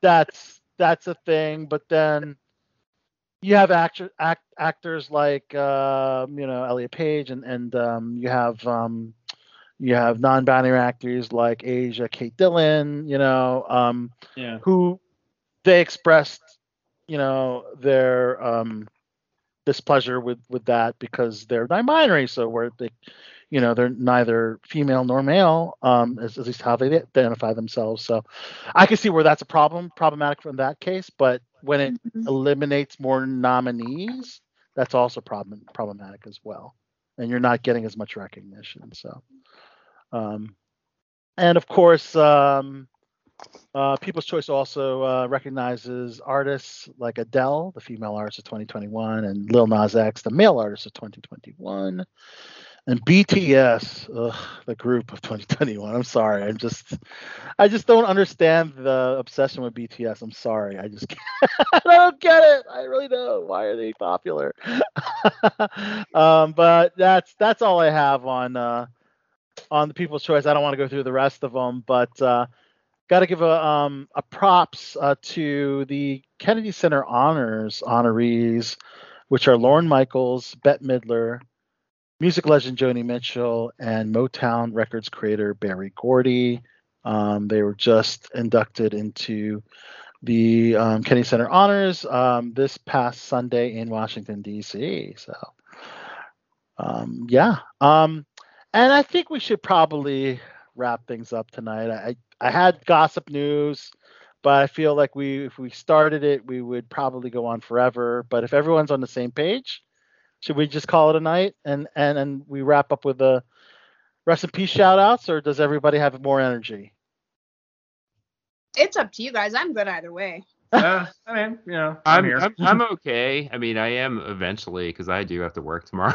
but Yeah. it's like uh, I I do eventually. But I'm cool with this. I haven't done a podcast in a while, so yeah, well, you're on last month, yes. Um, yeah. I don't know. We could we could talk a little bit. All right, so we'll throw a little bit of gossip stuff, but let, let's definitely try to wrap up within the next few minutes. Um, all right, so the Jussie Smollett uh, case is happening in the Chicago court. Now he's still standing by that he did not commit a hoax when the two brothers that supposedly um, he wrote a check for to wrap a noose around his neck and beat him up apparently just made their statements. So I, I don't feel like it's looking good for Jussie Smollett. Um, um, in his uh, case, I mean, definitely gives uh, the legit hate crimes a bad name. You know, um, For sure. um, you know, you know, for this just fictional um, attack by two men and that were using racial and homophobic slurs. Obviously, when this story first broke out, everybody was on Jussie Smollett's side. They were like, "Oh my God, this is horrible." Um, and once it was revealed that it was indeed potentially a hoax, and now this is why we're we're seeing this trial finally play out. Um, Yeah, the the a while ago biggest the biggest uh, the biggest injustice about this is it gives um, me- um platforms like Fox News something to talk about like all the fucking Yeah. time. Yeah. And yeah, I mean the whole thing about how it kind of like um kind of brings up skepticism about legit hate crimes. Yeah, that's a and it gives I mean and it it gives something like I hate that it gives right wingers something to gloat about. And so You're right. It was it has been the topic on Fox News. You're absolutely right. Yeah. And, and he's facing six counts of disorderly conduct, which is a class four felony in Illinois. So lying about the police about the incident and the police investigation. Um, but but the two brothers uh, told the jury that Small had paid them thirty five hundred to stage the attack. Uh, and Small testified that the payment was for their services as a personal trainer for a music video. So I, I don't know where this is going because uh, Smollett, for whatever reason, is pleading not guilty when there's all this evidence. So I'm, I don't know why he decided to take the not guilty route. Um, because I think no did- matter what at this point, he's basically screwed. yeah, Yeah, and, it and basically gives him a chance, a, little- a little bit, uh, you know, some percentage that, that he's now going to be found guilty. yeah, yeah, and, and then I he probably know. didn't offer him a good deal either. So maybe Yeah. he's like, "Let- let's do this. Let's go to trial. Yeah, and uh, curious. Uh, this will probably affect his career um, clearly. Um, and much like with Alec Baldwin, we can segue into Alec Baldwin. He just deleted his Twitter account, Hmm. uh, along with his wife Hilaria Baldwin. Uh, they, she also deleted hers. This uh, comes right after his uh, revealing interview um, that we talked a little bit about last week, but we um, I got a chance to see uh, last Thursday that Alec um, insisted that he did not pull the trigger. That's right. But um, I was discussing that as well, and you they don't go off themselves. So the No. guns he had to have pulled something, therefore otherwise it would not have gone off. The barrel he claims to have pulled the barrel, but Mhm. not. not Right, but but they're saying yes, he's claiming that, but I think experts are saying disproving them. I think the the police department they're just saying that's impossible. So, Mhm. I- So- I, honestly get to I, I don't know. I, I I have to still uh, be on the side of the police here. Why Somebody- why do they why do they have live rounds in guns on They're movie supposed to. They're they don't. supposed- Yeah. They don't. the- They don't. They're not supposed to. no. No, and we I just need to find out how. so But the reasons why they would. Well, the reasons why they they they they had the bullets is for target practice outside No. set, right? Is that not No, is that no, not no, is no, that not accurate? No. No, some- Okay. Not actually, no. Sometimes it's not a live round. It's not a bullet. It's um the gun wasn't properly cleaned. Um, things can, I mean, you can you can get it uh, kind of built up in the gun, and if it wasn't cleared properly, something can fire out of that. So Yeah.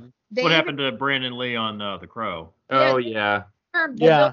the- yeah, the buildup from um my pregnancy brain with verbiage, but um the buildup and such from the gunpowder, anything that was still uh, residual that wasn't properly cleared by the professional on set, that can happen, and that's exactly what happened. Like the the gentleman did actually check that gun and handed it to him, and then clear, clearly didn't do his job. So that's the problem. I thought it was a I thought it was a woman who was the armorer on that. Yeah, it wasn't a uh, Gutierrez was the um, The last name, yeah, I just knew the. I read uh, through it and I knew the name, but yeah, they even confirmed that it was checked supposedly and then handed to him. He didn't Yeah. just, you know, play with this gun by himself and just fire it off. That's not what happened. Is supposedly it was cleared. He was told that it was good. Yeah. Well, Yeah. the AD, I think, I believe, had similar incidents on other sets, first of all. And I believe what happened also was that they were using this, these same guns prior to on the weekend or something like that to just play around and shoot around. Yeah, that's what I was alluding to. Yeah. What maybe they had the guns for So offset what- for target practice It it wasn't Yeah. target practice, just just just having fun and, and or having fun they- for that matter, right? Playing and with so, it. so they might have And there was a mix up. There was a big mix up, and somehow they ended up on set. So Yeah. no, it's kind But of crazy. Very Someone's to blame. But even then, if if the if it's handed to the actor, you would assume that it should it would be checked, especially if you know they told the actor it's it's good to go. Uh, you can't you can't really fault an actor if they were told this was done. It's not the actor's job to check it. That's the problem. Well, technically, you- since it's a gun, you should check it whether you're an actor or not. Well, Plus, yeah. I think this was a rehearsal. They didn't have to actually shoot anything. So why would you shoot during your rehearsal? Yeah. And also another big thing. This is I, I don't I don't think anybody brought that up. So they went to shoot this scene or to rehearse this scene right after lunch. hmm And right after lunch, you were trying to save some time, so maybe they were in a hurry, so they didn't do their due diligence. You know how, oh, you know, it's his production, so they're trying to save money, save Yeah, time. he is a producer in the film. Yeah. He was ready. To, yeah, he was thinking, you know, ready to go on the scene. Yeah. So and it, the- Yeah. just go, go, go. You know. with that sense, Yeah. fine. He was supposed to be handed this thing. He was ready to go to the scene. In that in that sense, then everyone is guilty of negligence. So hmm yeah, that's a good point.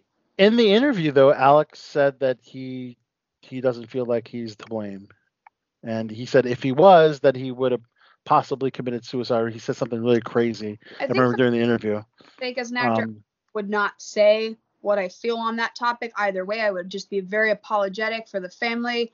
I would not make it about me in that sense. I just think that that you're drawing a line there. You're bringing a lot of bad attention to yourself for even stating that. Just, but just, just I don't think that was smart public relations. yeah. Well, he also said that he doesn't care if he has a career after this movie. He did say that. That's fair. Yeah. Yeah. Yeah. So well, he probably very- won't. very emotional. unless he produces It's also worth noting the budget on the movie was only two million dollars, but he was taking like over half the budget for himself. Oh, Oh, and by the way, uh, the crew was, I think, uh, was replaced by non-union crew. as because well. it's New Mexico is a right to work Mm. state, right to and work um, state. Yeah. No, no, but And also- what, what, what happened was I think they walked out, i- if Yeah. I'm I'm not mistaken, because Yeah. he wouldn't provide uh, enough uh, a hotel or something, so they would have to travel back and they forth. wouldn't get a hotel that was close enough, so people were like sleeping in their cars, and they were also three weeks behind on being paid. Uh, Ugh. Yeah. So People you walked put all- off. Yeah. All of these things Oh. together, it makes sense that there was an, and I think there was an incident prior to that fatal incident on the same set. Oh, yeah. So, and like I Yeah. said, with the same AD, there was an incident on other sets. So he was prone to to this type of behavior. Yeah. I When guess they- people are tired, they get sloppy, and that's what happened. yeah, it's as simple as that. I mean, all it could around. have been just that.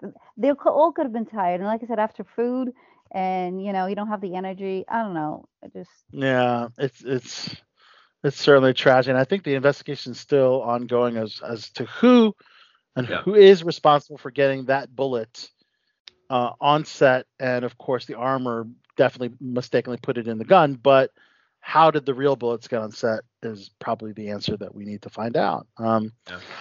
Also, celebrity news: Gabriel Hall, the brother of Bachelorette star Ivan Hall, he was actually featured on The Bachelorette during the hometown visits when because uh, um, Ivan Hall was one of the top three on The Bachelorette during his season. He actually has been charged with murder. Um, Jesus Christ. Yes, um, he was uh, arrested by the Abilene Police Department for shoot for shooting that took place in August on our August 31st. Um, um, allegedly, he killed a man named Carlos Velez. Um, apparently, he, had, he was found with a gunshot wound in a convenience store parking lot. Um, and he is the person of interest. Yeah, it's crazy. It's crazy because his uh, the Ivan Hall is very proper, very articulate, and then his brother. When they bring his brother on, he's all thugged out. He's got tattoos all over his neck and his face, and like, whoa, his brother's completely different than you know the Bachelorette, you know, Yeah. suitor, you know. Um, and I remember remember seeing them like, Jesus Christ, man. So that, that's guy's some some certain certainly some uh, major trouble here. Speaking of major trouble, Chris Cuomo terminated from CNN. So last week we said he was suspended for apparently covering up for his brother Andrew Cuomo, former governor of New York, and uh, apparently, um, yeah, apparently he was hiding information or was responsible for for um, covering up for Andrew's wrongdoing. So uh, Not surprising. Not Yeah. surprising at all. The I he mean, put family first above his his own morals and his career, I guess. yeah, Yeah. He So could have been threatened. I don't know. yeah. By By his own family. brother? Yes. Yes. Well, yeah. I, course. I mean, I would think like uh, Andrew Cuomo. You know, he's the governor of New York. His uh, He does look like a mobster. So. his career is going down in flames. I mean, like I could see him trying to use every uh, everything possible. I liked Chris Cuomo's like you know um, I watched his show a few times. He always I did, yeah, throughout COVID, uh, throughout you know when I was watching CNN every day when we were Yeah. glued to our TV about COVID.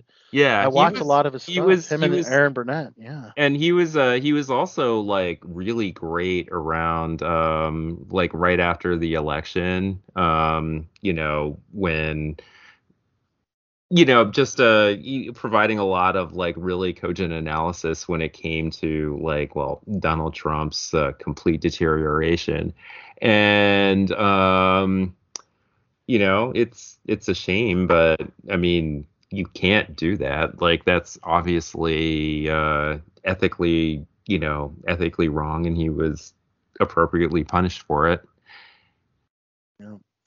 All right, I think it's time to end the night with the rest in peace shout outs for those that have sadly passed away. Include um, Jacqueline Avant. Um, so, uh, Jacqueline Avant is the um, mother in law of Netflix CEO um, Ted Sarandos um, and the mother of Democratic fundraiser Nicole Avant. So, apparently, uh, she was sadly killed by someone named Aariel Maynor, who allegedly shot and killed her after breaking into her Beverly Hills home. Um, yeah. That's sad. Um, yeah. I So, uh, remember rest- reading this. Yeah. you remember reading this? Yeah. She Mhm. was known for her, for her philanthropic work, um, service on the board of directors of UCLA's International Student Center. Um, also, um, Bob Dole, um, Mm, former um, Senator Robert Dole, uh, sadly passed away in his sleep at the age of 98. Um, I actually Yeah. had the, the privilege of meeting Bob Dole at DC's Dancing Stars event a yeah couple years back. He was already wheelchair bound, and uh, I mean, you know, he, he you know, certainly looked, uh, you know, on the latter latter side of uh, life by that point, but uh, still, a ve- you know, a gentleman. You know, whether you agree with his politics or not, he's, he was. A, well I, I will say i will You know. say that um Knew it was coming. he was definitely someone uh one of the very rare people from that political side of the aisle that i respected so um Mhm. you know i will say that like he he definitely did he i didn't agree with his politics but he definitely seemed like a man of integrity and Yeah. seemed like a man who actually did what he believed and Yep. Yeah. Apparently, he was responsible for shaping tax policy, foreign policy, farm and nutrition programs, and rights for the disabled, uh, protections against discrimination in employment, education, public services in the Americas, uh, in the Americans with the Disabilities Act. So, The character was there, that's for sure. Yeah. yeah, for sure. Uh, Eddie Mekka, an actor on Laverne and Shirley, Shirley, who who played Carmine, the big Ragu, Ragusa, passed away at the age of 69. Huh. Okay, I remember. Remember that? I remember him. You remember him? And I, I never watched Laverne and Shirley. Uh, Martha De Laurentiis, a producer whose credits include film adaptations of Red Dragon and Hannibal, sadly passed away due to brain cancer at 67. Oh. Uh, Yvonne Wilder, known for work in West Side Story, numerous TV shows, and as you know, West Side Story is going to be a big movie coming up. Uh, sadly passed away uh, at the age of 84. Um, Antony Sher, one of the most acclaimed Shakespearean actors of his generation, he passed away at the age of 72. And um, Jonshel Alexander, one-time child actor who played a supporting role in the Oscar-nominated film *The Beasts of the Southern Wild*, was killed in a in a shooting incident in Louisiana at the young age of 22. Jeez, she was um, 12 years old when she did *Beasts of the Southern Wild*. Um, and uh, yeah, apparently her and a man were shot inside a vehicle this past Saturday in New Orleans. Jesus, that's crazy. And um, America's Got Talent contestant J.J. Phillips, heavy metal musician who appeared on a competition show, uh, sadly passed away after a battle with COVID 19, guys. Um, Mm. and you know what, guys? He had yet to be vaccinated. So if this is any proof, guys, the guy was only 30 Yeah. years old. He's only 30 years old.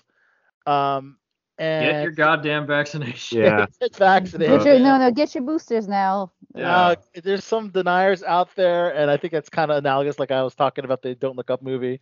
Like, don't look up, don't get vaccinated. It's like, but it's Mhm. crazy. And of course, with death, we celebrate life with some happy birthday shout outs. Kim Basinger, happy birthday.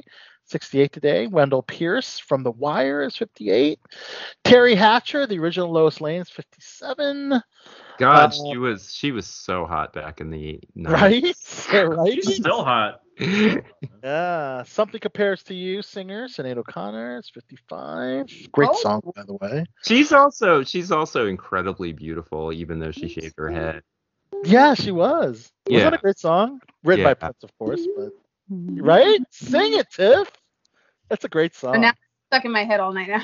I know, right? Uh, Written by Prince. it's supposed to be a Prince was uh, was gonna use it as his own song, but he But decided gave to it to petition- Sinead, right? Yeah. Donna, Had just the perfect emotional um, range for that. Her voice was just, per- it was dead on. Yeah. yeah, heard it, I cried. My mom played it, and I was a little kid. I didn't understand what until I mean I found out later on. And I was like, oh, this is so heartbreaking. It's not about love at all, but it just like I thought it was the saddest song I'd ever heard. But Mhm. it's sad but beautiful, right? Yeah. Dominic I'm Monaghan, start. Lost, um, Lord of the Rings is 45. Ian Somerhalder from Vampire Diaries. Anna. Yes. I know you love him. Um, singer Another Cope. So Yeah, another guilty pleasure. not Kate record. Vogel from One Tree Hills 35. Happy Look birthday. at that. It's so funny. you guys are I both know. fucking- yeah. well, lots of those, man.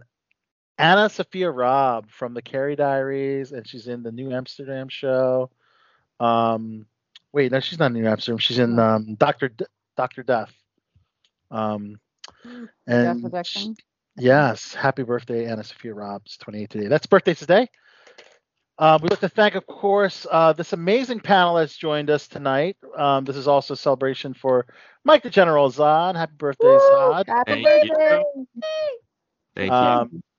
Um, hope we have assembled a great panel for you, uh, Zod. Absolutely. I couldn't have asked for a better, Yeah. better group of And I also wanted to, um, yeah, I, I'm. Chachi said he wanted to mention it when when he comes back on the show, but Chachi's going through a family issue right now, and that's why he hasn't been with us. But um, our um, thoughts and prayers are with Chachi. Um, and sure he'll be welcoming to talk about it when he's uh, back on BTB. Uh, but nonetheless, um, on behalf of this amazing amazing panel, starting with Tiffany Marie Ford, TMF, Firo Winters, Whispers of Autumn. What other nicknames do you have? Um, I mean, TMF just just does it these days. yeah, right, right. it works. I like it. I- I'm glad you're with us and with baby in tow. And um, wow, baby's gonna be coming up in roughly you said four weeks. Four weeks. Somehow I'm gonna have to bring him on the show and then let you. Oh my God, we're gonna see the baby on on BTB. Wow. We'll have to. I'll have to send you guys some selfies in. I mean, I'm. You know, breastfeeding on the show is probably frowned upon. So you know, two hours. Uh, but a couple weeks. That's and and honestly, you know what? If I'm on another show before January 20th at the latest, he might be born on the show. Who knows? Who knows? Wow, that would be something. that guys, would be sorry. a live birth on the show. Um, Moist here. Gotta go. oh my. All right, Jesse Fresco, hardcore bloodshot, cosplayer, podcaster from Film Rescue, and many Mhm. more. Thank you for coming back on BTB. Oh, of course. Good to be here. And of Always fun. course, the ravishing Russian, Anna Kuchma from Jersey, New York, representing. Check her out in vinyl on HBO. Where else? Where else can we find you? Tell us where else we can. I don't know, Ugly Betty. Ugly Betty. Check her out on Ugly Betty. Um, many more awesome accolades. On behalf of everybody here, this amazing, beautiful panel and a continuation of the Christmas show. We will see you guys next week. Only two more shows left in 2021, guys. We'll see you next time. Until then, peace. Peace. All right, so special interview time. Originally, we were supposed to get actress Adrian Ray from the game, but PR Machine comes through in the clinch and gives us an amazing, amazing guest that we're presenting. Uh, you can check her out uh, on December 17th on Amazon Prime, a romantic comedy series called With Love. You might recognize her from America's Next Top Model or uh, When They See Us on Netflix. Um, so we're excited to present a great interview with actress and model Isis King. All right, guys, we have a special interview here on Below the Belt Show. PR machine pulls through. So um, when a guest cancels, we get a- an incredible guest uh, just to save the day, and we are so happy to welcome this amazing actress on BTB. Um, she's going to be in With Love, a romantic comedy series that will be dropping on Amazon Prime on December 17th. Uh, you've might have seen her in America's Next Top Model. Of course, when they see us, that amazing uh, miniseries on Netflix. We have Isis King here on BTB. Woo! Hi. How are you guys? Thank you for having me. Thank you for joining us, Isis. Wow. So um, let's you you just mentioned um, before we started the interview that you were just at the um, red carpet premiere for With Love. Um, tell us about how that event went down with our friends uh, from PR Machine, including Mike Leota. Yes, I love Mike Leota, my publicist. Um, last night was magical. It um, I feel like it took me so long to get to this point, and I've always imagined what it would be like. Um, I've been acting for 13, 14 years, but my very first series regular, and Right. to be with um, Gloria, who is the most amazing creator and showrunner, um, and such an amazing cast, to be there with this long princess gown. It was amazing. We had so much fun. That is awesome. How many episodes did uh, the audience get to see? Uh, two. We saw two episodes. Okay. Yeah, so But, uh, all, altogether is five, um, Yeah. but the uh, episodes are hour long, like a full hour too. So, Okay. um, yeah, we only watched two. now, is this the first time you're portraying a Latinx character? Um, no, I feel like in um in the past, uh, Mm-hmm. Some have said I'm ambiguous. So Okay. throughout my career, I have uh, portrayed um different minorities um and tried to honor them as best I can through storytelling and also being honest. And I'm just so thankful for a character like this who is so similar to me, who Right. has so many.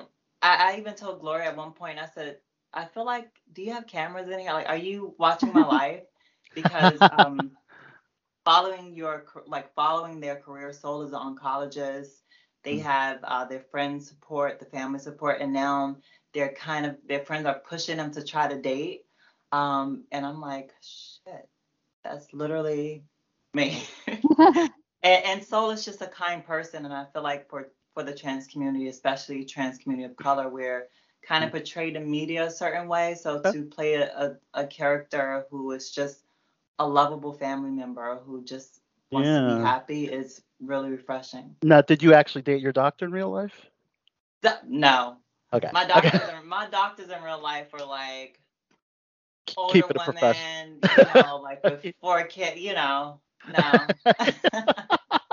Well, how was it the, uh, the audition process for this? Because uh, your the, the character's also transgender like yourself. Um, Were you kind of like the immediate decision, um, you know, based on being an actual transgender actress, or was there a little more of a bigger process in securing the role? Also, I had a, a self, you know, it happened, I feel like maybe like February, March of last year. Um, the first audition was a self tape, of course, through the pandemic. And then I love the character so much because, uh, like I said, um, you would think you would get roles like this often, like auditions where you feel so familiar to the character, but you actually don't. Like for trans characters, we don't get characters like this who are just kind and have all these things.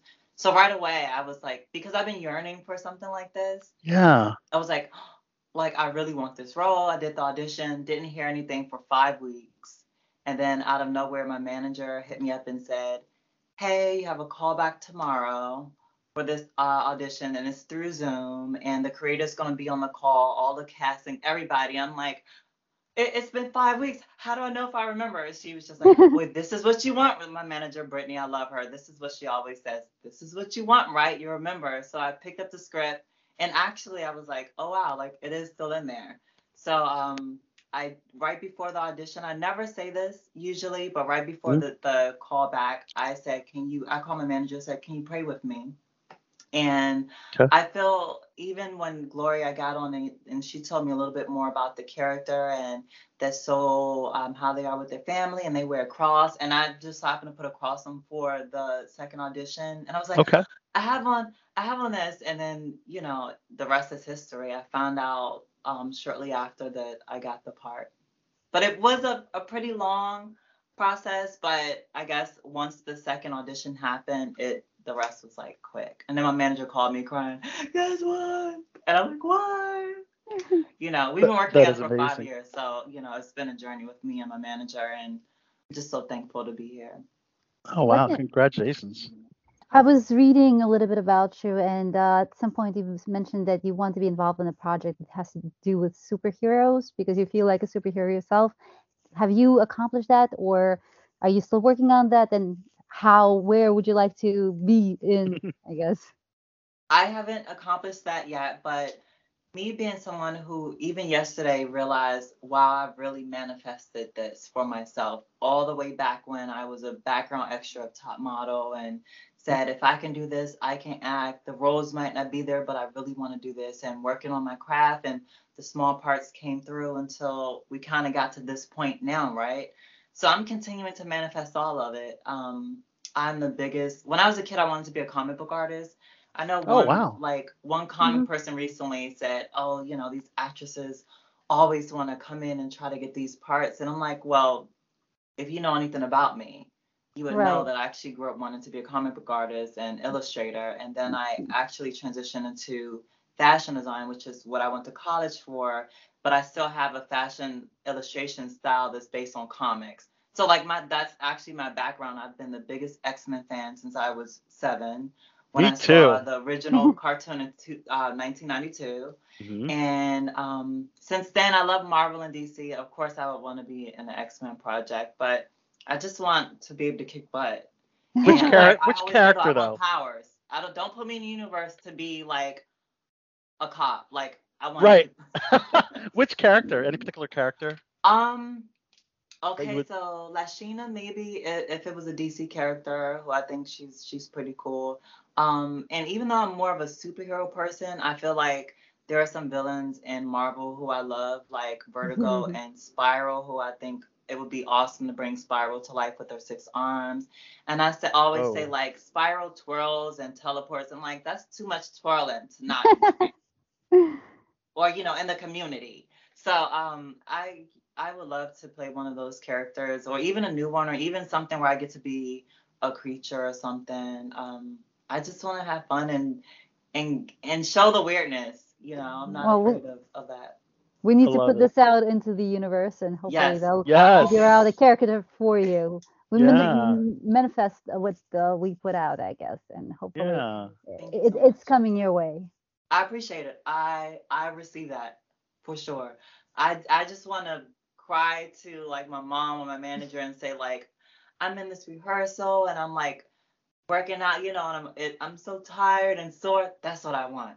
I can't wait to get to that point where I'm sore because my trainer's like stretching me to be able to do some crazy kick on a wire. Like I'm. It sounds crazy, but hey, I was like pre-transition watching Top Model, thinking like, oh, Right. oh, I would love that, but I'm five seven and I wasn't, you know, I didn't even transition yet. So that happened. So if that can happen, Anything can happen. Anything exactly. is possible. I compare Wow. anything to that. Anything to that is not far fetched. Right on. Well, I watched the trailer with love. If we can go back to with love for a little bit. Oh, it sounds. It, it just seems like such a fun series. Um, and coming from this big fa- family, I feel like the Filipino families are very similar to Latinx families. Oh, just- mahal ko kayo. Oh wow, salamat. so when uh, you know they, they they said in the trailer when you date someone you kind of date the family because they're Yeah. the family is such a big part of the life of the life. Uh, what what can we what can the audiences expect out of this series? It's so amazing because you're going to see so many different love stories happening at one time. It's about five love stories. You're going to see it across um, age groups. You're going to see it across um, gender identities and orientations. It's really something for everyone. And for me, my family is just like this. Um, you have uh, trans, gay, lesbian, cis, straight. Like it's it's everything. And and I don't think it's far fetched for other families to feel the same. I think that you will find multiple people. At first, I said one person, but you will find multiple people you identify with because I think all the characters, for me, I love all of the characters. And you're just going to see love story. You're going to see people fall in love, refine their love. Um, Mhm. It's going to be a little conflict, a lot of family drama in Chisme. Um, Okay. And Chisme. for character, you That's- get to see um, something you've never seen, and that's a trans character find love in a holiday theme TV show or movie. Well, love is universal, so it makes sense, and it's finally something that's so versatile, but at the same time so relatable. Because like I can't wait to look and watch it and just really feel it in my heart. You know. Yeah. Yeah. it- go ahead. Oh no, I was going to mention in the trailer. You, you mentioned uh, be afraid. I believe your character says be afraid. Oh, be Can, afraid. can you allude to uh, what that could be about? Ah, yes. So Jorge Jr. Um, Mark, is one of my favorite people, um, he bring his partner home to visit the family for the first time. So it was my character Sol, um, intro- meeting Vinny's character for the first time and saying like, oh, like our family is scary. You know, and it was kind of I, I like to think that um, Jorge Jr. and Sol, like they're so close. They're the two queer ones in the family, and a lot of Mhm. times you kind of have that special bond with your family member who is also queer that is so different than everyone else and we've ended up creating that bond ourselves but i would probably be the one to say that jokingly to um, a new person but um, i guess the family is pretty all over the place so maybe maybe so wasn't joking Oh Families wow. These are complicated, I guess. Yeah. but, And I but love- loving it's a really really loving family and the cast you can see even from us last night like it's i'm so lucky to be with a cast that i really really like it's pretty cool everyone is so sweet The chemistry is definitely important, not just uh, uh, working, but at the end you make relationships and hopefully stay friends and do other projects together. It's, it could lead to anything. Yeah. That, that's the hope. And that's what Gloria did with Todd, who um, plays my love interest. Mhm. Uh, but he was one of her leads on her last show, One Day at a Time, and now he's here. So Gloria is just the best all around, and she's one of the funny. She's also in the show, and she's one Oh, of cool. the funniest characters. She's funny in real life too, but her character, um, Gladys, is so funny. Yeah, she's the uh, creator of this series, and she Mhm. was a co-creator of one one day at a time, which I think is really awesome. Is she? Did she also direct a few episodes as well? Uh no, but we had a different um woman of color direct each episode. So Oh. well actually one directed the first and the last, or was it? Yeah, but but all different directors, all like powerful, amazing women. Um the vibe on it was just a vibe. Yeah. It was a vibe. It, It was, was- a vibe. And um It seems like a nice fiesta too. A lot of oh, fun. oh yeah, oh we had fun. We had fun. like last night we turned we had the after party. Yeah. Turn up. It's a party. A Yeah. little. Just a little. I have to get ready right after this and do um a screening with a few of them and I'm interested to see how everyone how everyone is doing today because I just got out of bed and threw myself together. Like, uh, I left at like 11:30. For me, that's like I'm not a night person, so Oh, okay. you know, got there like six something for the carpet, and we yeah. by Yeah. the time the uh after party was like 11 something. I was like, oh yeah, Oh. Gloria, Gloria can like turn up. but she deserves it. She was there Right? every day from the very beginning to the very end, every day, and then double duty when she had to act, or when her and Andy, um, uh, co EP, like had to switch something. I'm just like, wow, and always with a smile and positive energy, and it, like she really is Awesome. a superwoman. And I love how it's a holiday series because there's a ton of holiday movies. hmm But how many holiday series are there? Not many, right? Yeah. Good point. And it's good point. awesome because with this series, each episode is a different holiday. So you don't get Oh. stuck. You don't get stuck. You kind of see this family and their friends Mhm. go through the whole year and some of their biggest moments, which are the holidays.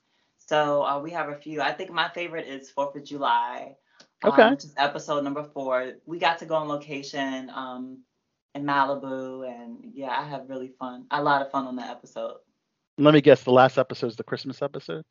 No, actually, that's the first episode. Oh, okay. Uh, the last episode um is kind of goes through a few holidays. You have to wait and see. It kind of ends on Christmas. I don't want to give too much away, Okay. but um, it it ends on a little cliffhanger. I'll Oh, snap. okay. Uh, Okay. So any Can't wait cha- to check it out. any challenges uh filming the show that you I the, I would say a challenge I had. It wasn't a big challenge, but it was something new for me. Mhm. Um, filming with um, a child. Um, uh, one of the actors on the show, uh, they were 14, so um, you can only they can only work a certain amount of hours. So for that episode in Malibu, um, for the Fourth of July, we were there, and you know we got them on set, but you know to make it work so we could get all the shots we needed, there was a stand-in. It was like a grown a grown woman who was the same size though, with Mhm. like a wig that looked like their hair, and they sat there opposite me, and it was the first time I, I dealt with this, Mhm. and um and they wanted them to read with me to kind of get you know so they can get my angles from over their shoulder. So uh, they read, but they never saw the script, and he had a strong accent, and they're reading with me, and I was like, uh, I was like, okay, I have to. This is the first time the child is being like really sassy with me, so it's like really expressive on my side. So I was like, um, Gloria, can you? so Gloria stepped in, and they stayed there, but Gloria kind of was behind them and kind of read with me to kind of give me more to kind of Mhm. bounce off of. And then when it was time to turn the cameras, and uh, the child came, uh, Birdie came to set. Birdie was just killing it, and I was on the other side like, like giving them real expressions because they were so sassy, and I was like, okay, see, that's not fair. that's not fair. But um, but we had so much fun, and and I Oh, also wow. know for next time, um, hopefully we get a season two, and Yes. I will I will be ready for that and know how it works when you have a child and you have a certain amount of hours. So when it's my when it's my coverage, maybe a stand-in is there, and I'll be mentally prepared. Prepared, right on. Well, I'd like to go back to When They See Us because that was such a powerful series. Mhm. Um, first of all, talk to us about um, your character of Norman, who's also Marci. Um, Mhm. Any parallels with this particular character? Anything that resonated with you or related to you with this character? Yeah, definitely. So first of all, shout out to Ava, another queen. Like how lucky am I to work with Ava Right? and then Gloria? Like I really Right? lucked up. I have to say that. Ava's Um, amazing. So I wasn't kicked out of the house, right? But uh, at the beginning of my transition, it was really hard for my family, and that was right when I moved to New York to transition because I knew that they would be a hindrance to my journey. So I moved to, but even before that, like I have younger brothers. Um, I'm the oldest of three. So even when Norman was there waiting for the brother, trying to keep them out of trouble, I've had that conversation with both of my siblings. Oh, okay. And then um, after the transition, uh, the family not understanding at the be- at the beginning of my transition, it was really similar to that. And I'm not gonna call you that name. Like all of that was really similar. But then also for me, I moved into the shelter in New York um, when I first moved there, and that's kind of when I got discovered. But in the shelter, I also heard so many stories from um, trans people who were in the shelter because they were kicked out. Um, but also um, being in a ballroom scene and just hearing stories or working at LGBT centers like Hudson Pride or, or um, GMHC. I've heard so many stories, so it really resonated because I uh, I went through that partly, but it was enhanced um, the stories hearing from other people firsthand throughout my the beginning of my transition. So it was really I was really excited to play a character like that to really show depth um, for my skills, but all and also to play pre and post transition, which I don't think has really happened or been done. Um, And I was just really thankful because those are real conversations, and to see it from a perspective of the siblings is something we never really see. And um, for Corey's love for his sister and and how that kind of transcended through this through episode four, Mhm. it was heartbreaking. You know, we never get to see that. We always kind of um, see trans people as sexualized or demonized, but like this is just a sibling who wanted to to survive and to be there for her brother, Wow. and and it was really heartbreaking. And also, I love Niecy, so to see her in a serious role and her yelling at me, I was Yeah, tense, but I was also like, Niecy, you guys should yell at me. so What a powerful scene, by the way, and, and great acting by everybody in that scene, uh, in particular you. You you you killed it.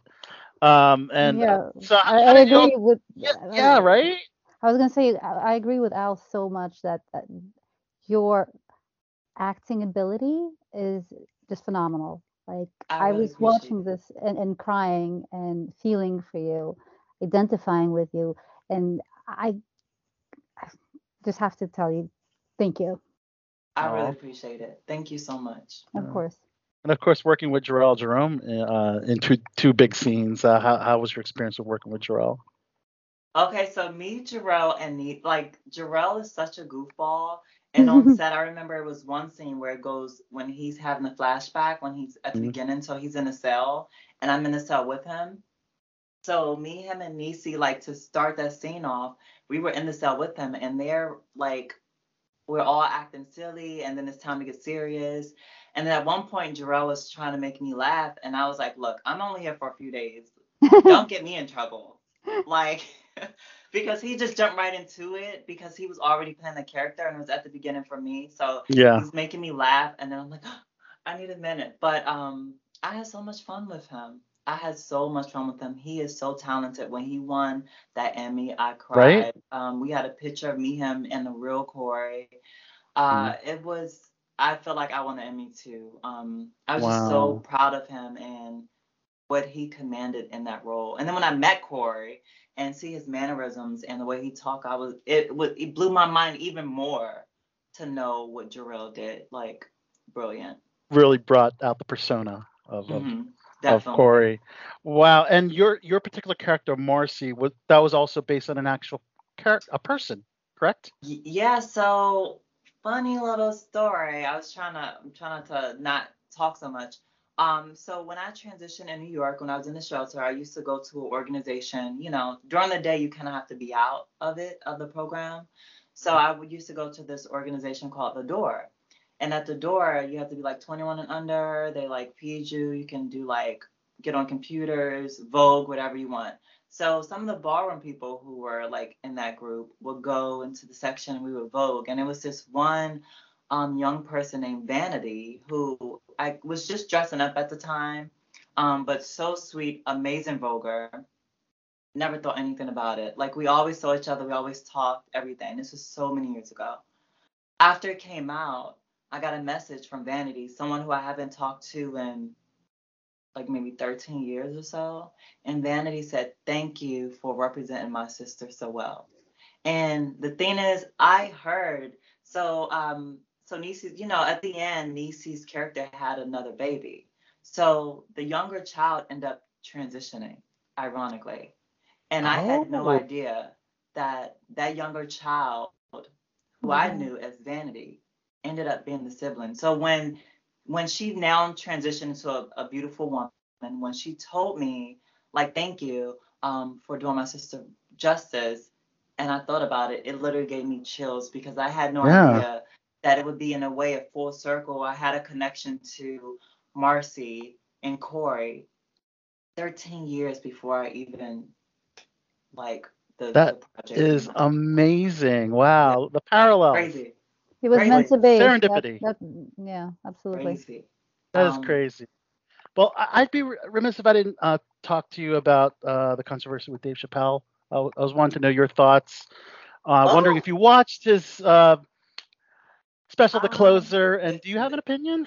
This on- is on- this is when I have a drink. Um, this is when I have a drink.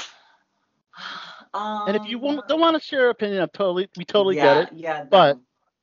yeah, I, I haven't, and I I would rather. Okay. I would rather not. Okay. I would Fair. rather not. okay, what about some Tyrity with Yes. the next top model? Supposedly, contestants made 40 a day. They had no residuals. They had to pay for their own food, which is. According according to Sarah Hartshorne, um, uh, Takara stood up for Tyra. Um, but you know, at the end of the day, they're reality show contestants, and I know, you know, working you know in reality casting myself in the past, know that at the end of the day, you know, you're contestants, and yeah, you're going to get a per diem, but you're definitely not going to get anywhere near Tyra. But I think the whole uh, cancel Tyra thing is kind of a little blown out of proportion, personally. I personally, I mean, I've said it in many interviews. I completely agree with that. Um, for me, like I was homeless. Like I got discovered and went on a show homeless. Um, I, I literally packed and left this shelter that I was in a way thriving at because I had a full time job and it allowed me to save my money. Um, I left that to go to Top Model. I don't know if I was getting forty dollars a day, but I will say we were getting per diem, of course, like you said. Mm-hmm. I feel like don't quote me. Well, I mean quote me because I'm saying it, but I feel like when we were in the house, the per diem was around 150, Okay. and then and then when you get eliminated, and if you're being sequestered, the per diem was around fifty dollars. So I think the 40 was around right, but I think it was once you're sequestered. um, Yeah. depending on how long you sequester, if you get eliminated first, of course they're going to keep you until they get about halfway where they send the first batch of girls home. They keep you because for decoy modeling, hmm if they if they're somewhere filming out in the public, they have to have those other girls so you don't know which girls are eliminated. So they kind of sequester you at the beginning until you get about halfway, and then Mhm. they usually will go overseas, and then they would send the first batch home. So if you're sequestered, if you get eliminated first or second, of course you're only going you're going to be making like 40 50 dollars a day because it's it's different when you're being filmed. Um, so for me, I was eliminated 5th Mhm. Um, but I managed to. I remember one girl blew like all of the money, and for me, like I, I was, I, it was a good amount for me. Not, I Mhm. mean, now obviously it's nothing. Like I wish it was more, but I Right. up walking away with almost 5k, um, because since I was sh- like homeless, I was thinking about when I leave this, I'm eliminated, or you know, I can't spend this money because I don't know what's gonna happen when I leave this. So I left with 5K and I ended up having to live on that for a few months because I ended up sleeping on floors and stuff when I got off the show and everything like that. Um, but I will say, I always say, I think it's interesting in looking at Tyra and the show through today's lens because for me, I if I go back, I've recently came across uh, some old pictures that was posted from like one of the fan pages with all Mhm. the old comments, and if I posted all the comments that used to happen towards me, 90% of it was saying the opposite of what 90% of people are saying about me today. Like, that's horrible. That no, it was the opposite back then. I was afraid to come out the house for the first two weeks once the show premiered. And I Mm. was a kind person on the show, but people didn't want to see me there. You know, they were horrible. So you I weren't just ready yet. Say it again. They weren't ready yet. Yeah, exactly. Okay. So, and also Tyra is the face, but she's not the only one making the, the decisions. You have um, Ken Mok, you have the network, you have so many other people. So I was always think it's interesting that people think Tyra's the one that just makes the Yeah. decisions. So they're giving her all of the heat. They're right. Um, Yeah. So, so it's in, you know, I mean, granted, do I wish I made on All Stars we did get paid. I think that's the only season we got paid. It wasn't Right. like a lot, but it was like 13, and then after taxes, like 900 per episode. Um, guaranteed for. I'm giving all the details, but you know, like somebody already said the number. So I, I get like I get residuals for that. I, every time Okay. I get my five dollar residual check, I feel rich. You know. Yes. Um. Get So that I, of I coffee do from good. Starbucks. I do wish we were getting money and and to think about how big the show was. hmm I wish I wish we did get paid. But um and whenever you're in the house, you do have to buy your own groceries and pay for your own laundry. But if ever you're on set or or away on set, they do feed you. Good to Um know. and yeah, I, I think outside of that, you know, I just wish everyone heals and I wish everyone like happiness. It's tough, you know. I, I do wish we got paid. I need Right. it. You know, I I Of was course. homeless. I left and still still was homeless. But you know, I'm just so grateful for everything that's happened after the show because if I didn't do that show, I would definitely not be here with you guys today. Wow. So you And know, everybody's story isn't like that, but that's my story. So I You've been like a against it. trailblazer ever since uh, America's Next Top Model. I mean, you were the first transgender contestant, and and now you're you're just breaking all these barriers. So, uh, It's been a journey. Yeah, I'm just I'm here 14 years later. Like it's been a long journey. I love it. But, and one more but thing I want to throw out before we go. Um, I'm reading that. Well, one source said Annapolis, one said Laurel, but I'm from Baltimore County. Uh, tell us about your Baltimore roots. Let's go. I'm I'm actually I don't know where they ever got Annapolis from. I never live in Annapolis. Okay. Um, I'm from PG. PG. Okay, so Laurel was correct. I I lived all over PG, so I like to just say PG. PG the last County. place I lived was Laurel, so and I lived there the longest, so I can say Laurel, but it's weird because I lived in New Carrollton, Fairmount Heights, Yes. and like so many other places, but I just still say PG. PG girl. My ex-boyfriend was from Baltimore, so I was always there. But I mean, oh well, there you go. but and How often do you get down? How often do you get down uh, back to the, the DMV? at the beginning of the pandemic, I went twice. Okay. Then my mom just moved out, but um, Okay. all my family's still there. So I want to go back and, and visit again, like when not crazy circumstances. Um, Sure. Yeah. Oh, that's awesome. It used And to be way Anna, more. When I used to live on the East Coast, I used to just ride a like twenty dollar bus down because I'm like, okay, Exactly. why would I pay all that money when I can spend? I'm just that person. I can spend Mhm. twenty dollars on a bus. Why would I spend 100s to fly down for four hours? Yeah. I got so used to doing it, it was nothing.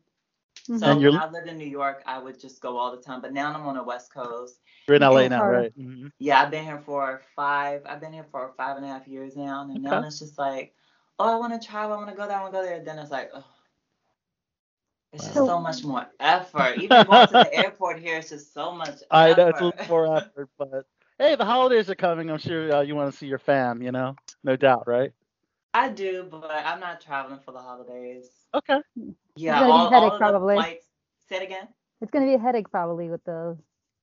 Yeah, and then all the I have friends who like flew recently and all the flights got canceled, and I'm just like, and I have a puppy right now that I Oh, got him a few months ago, so it's just like, I, ugh. A Yeah. friend's like just travel with him. I'm like, if I travel with him, I want someone to travel with me the first time. I don't know, I'm just it's gonna freak me out. Like, cry or have to. It's like I want Yeah. somebody there with me the first time. I don't want to just jump into that process by myself. Like I have a like rambunctious little Yorkie, you know, Those and it's like cute. Those are so cute. I don't, I'm, Oh. I'm nervous.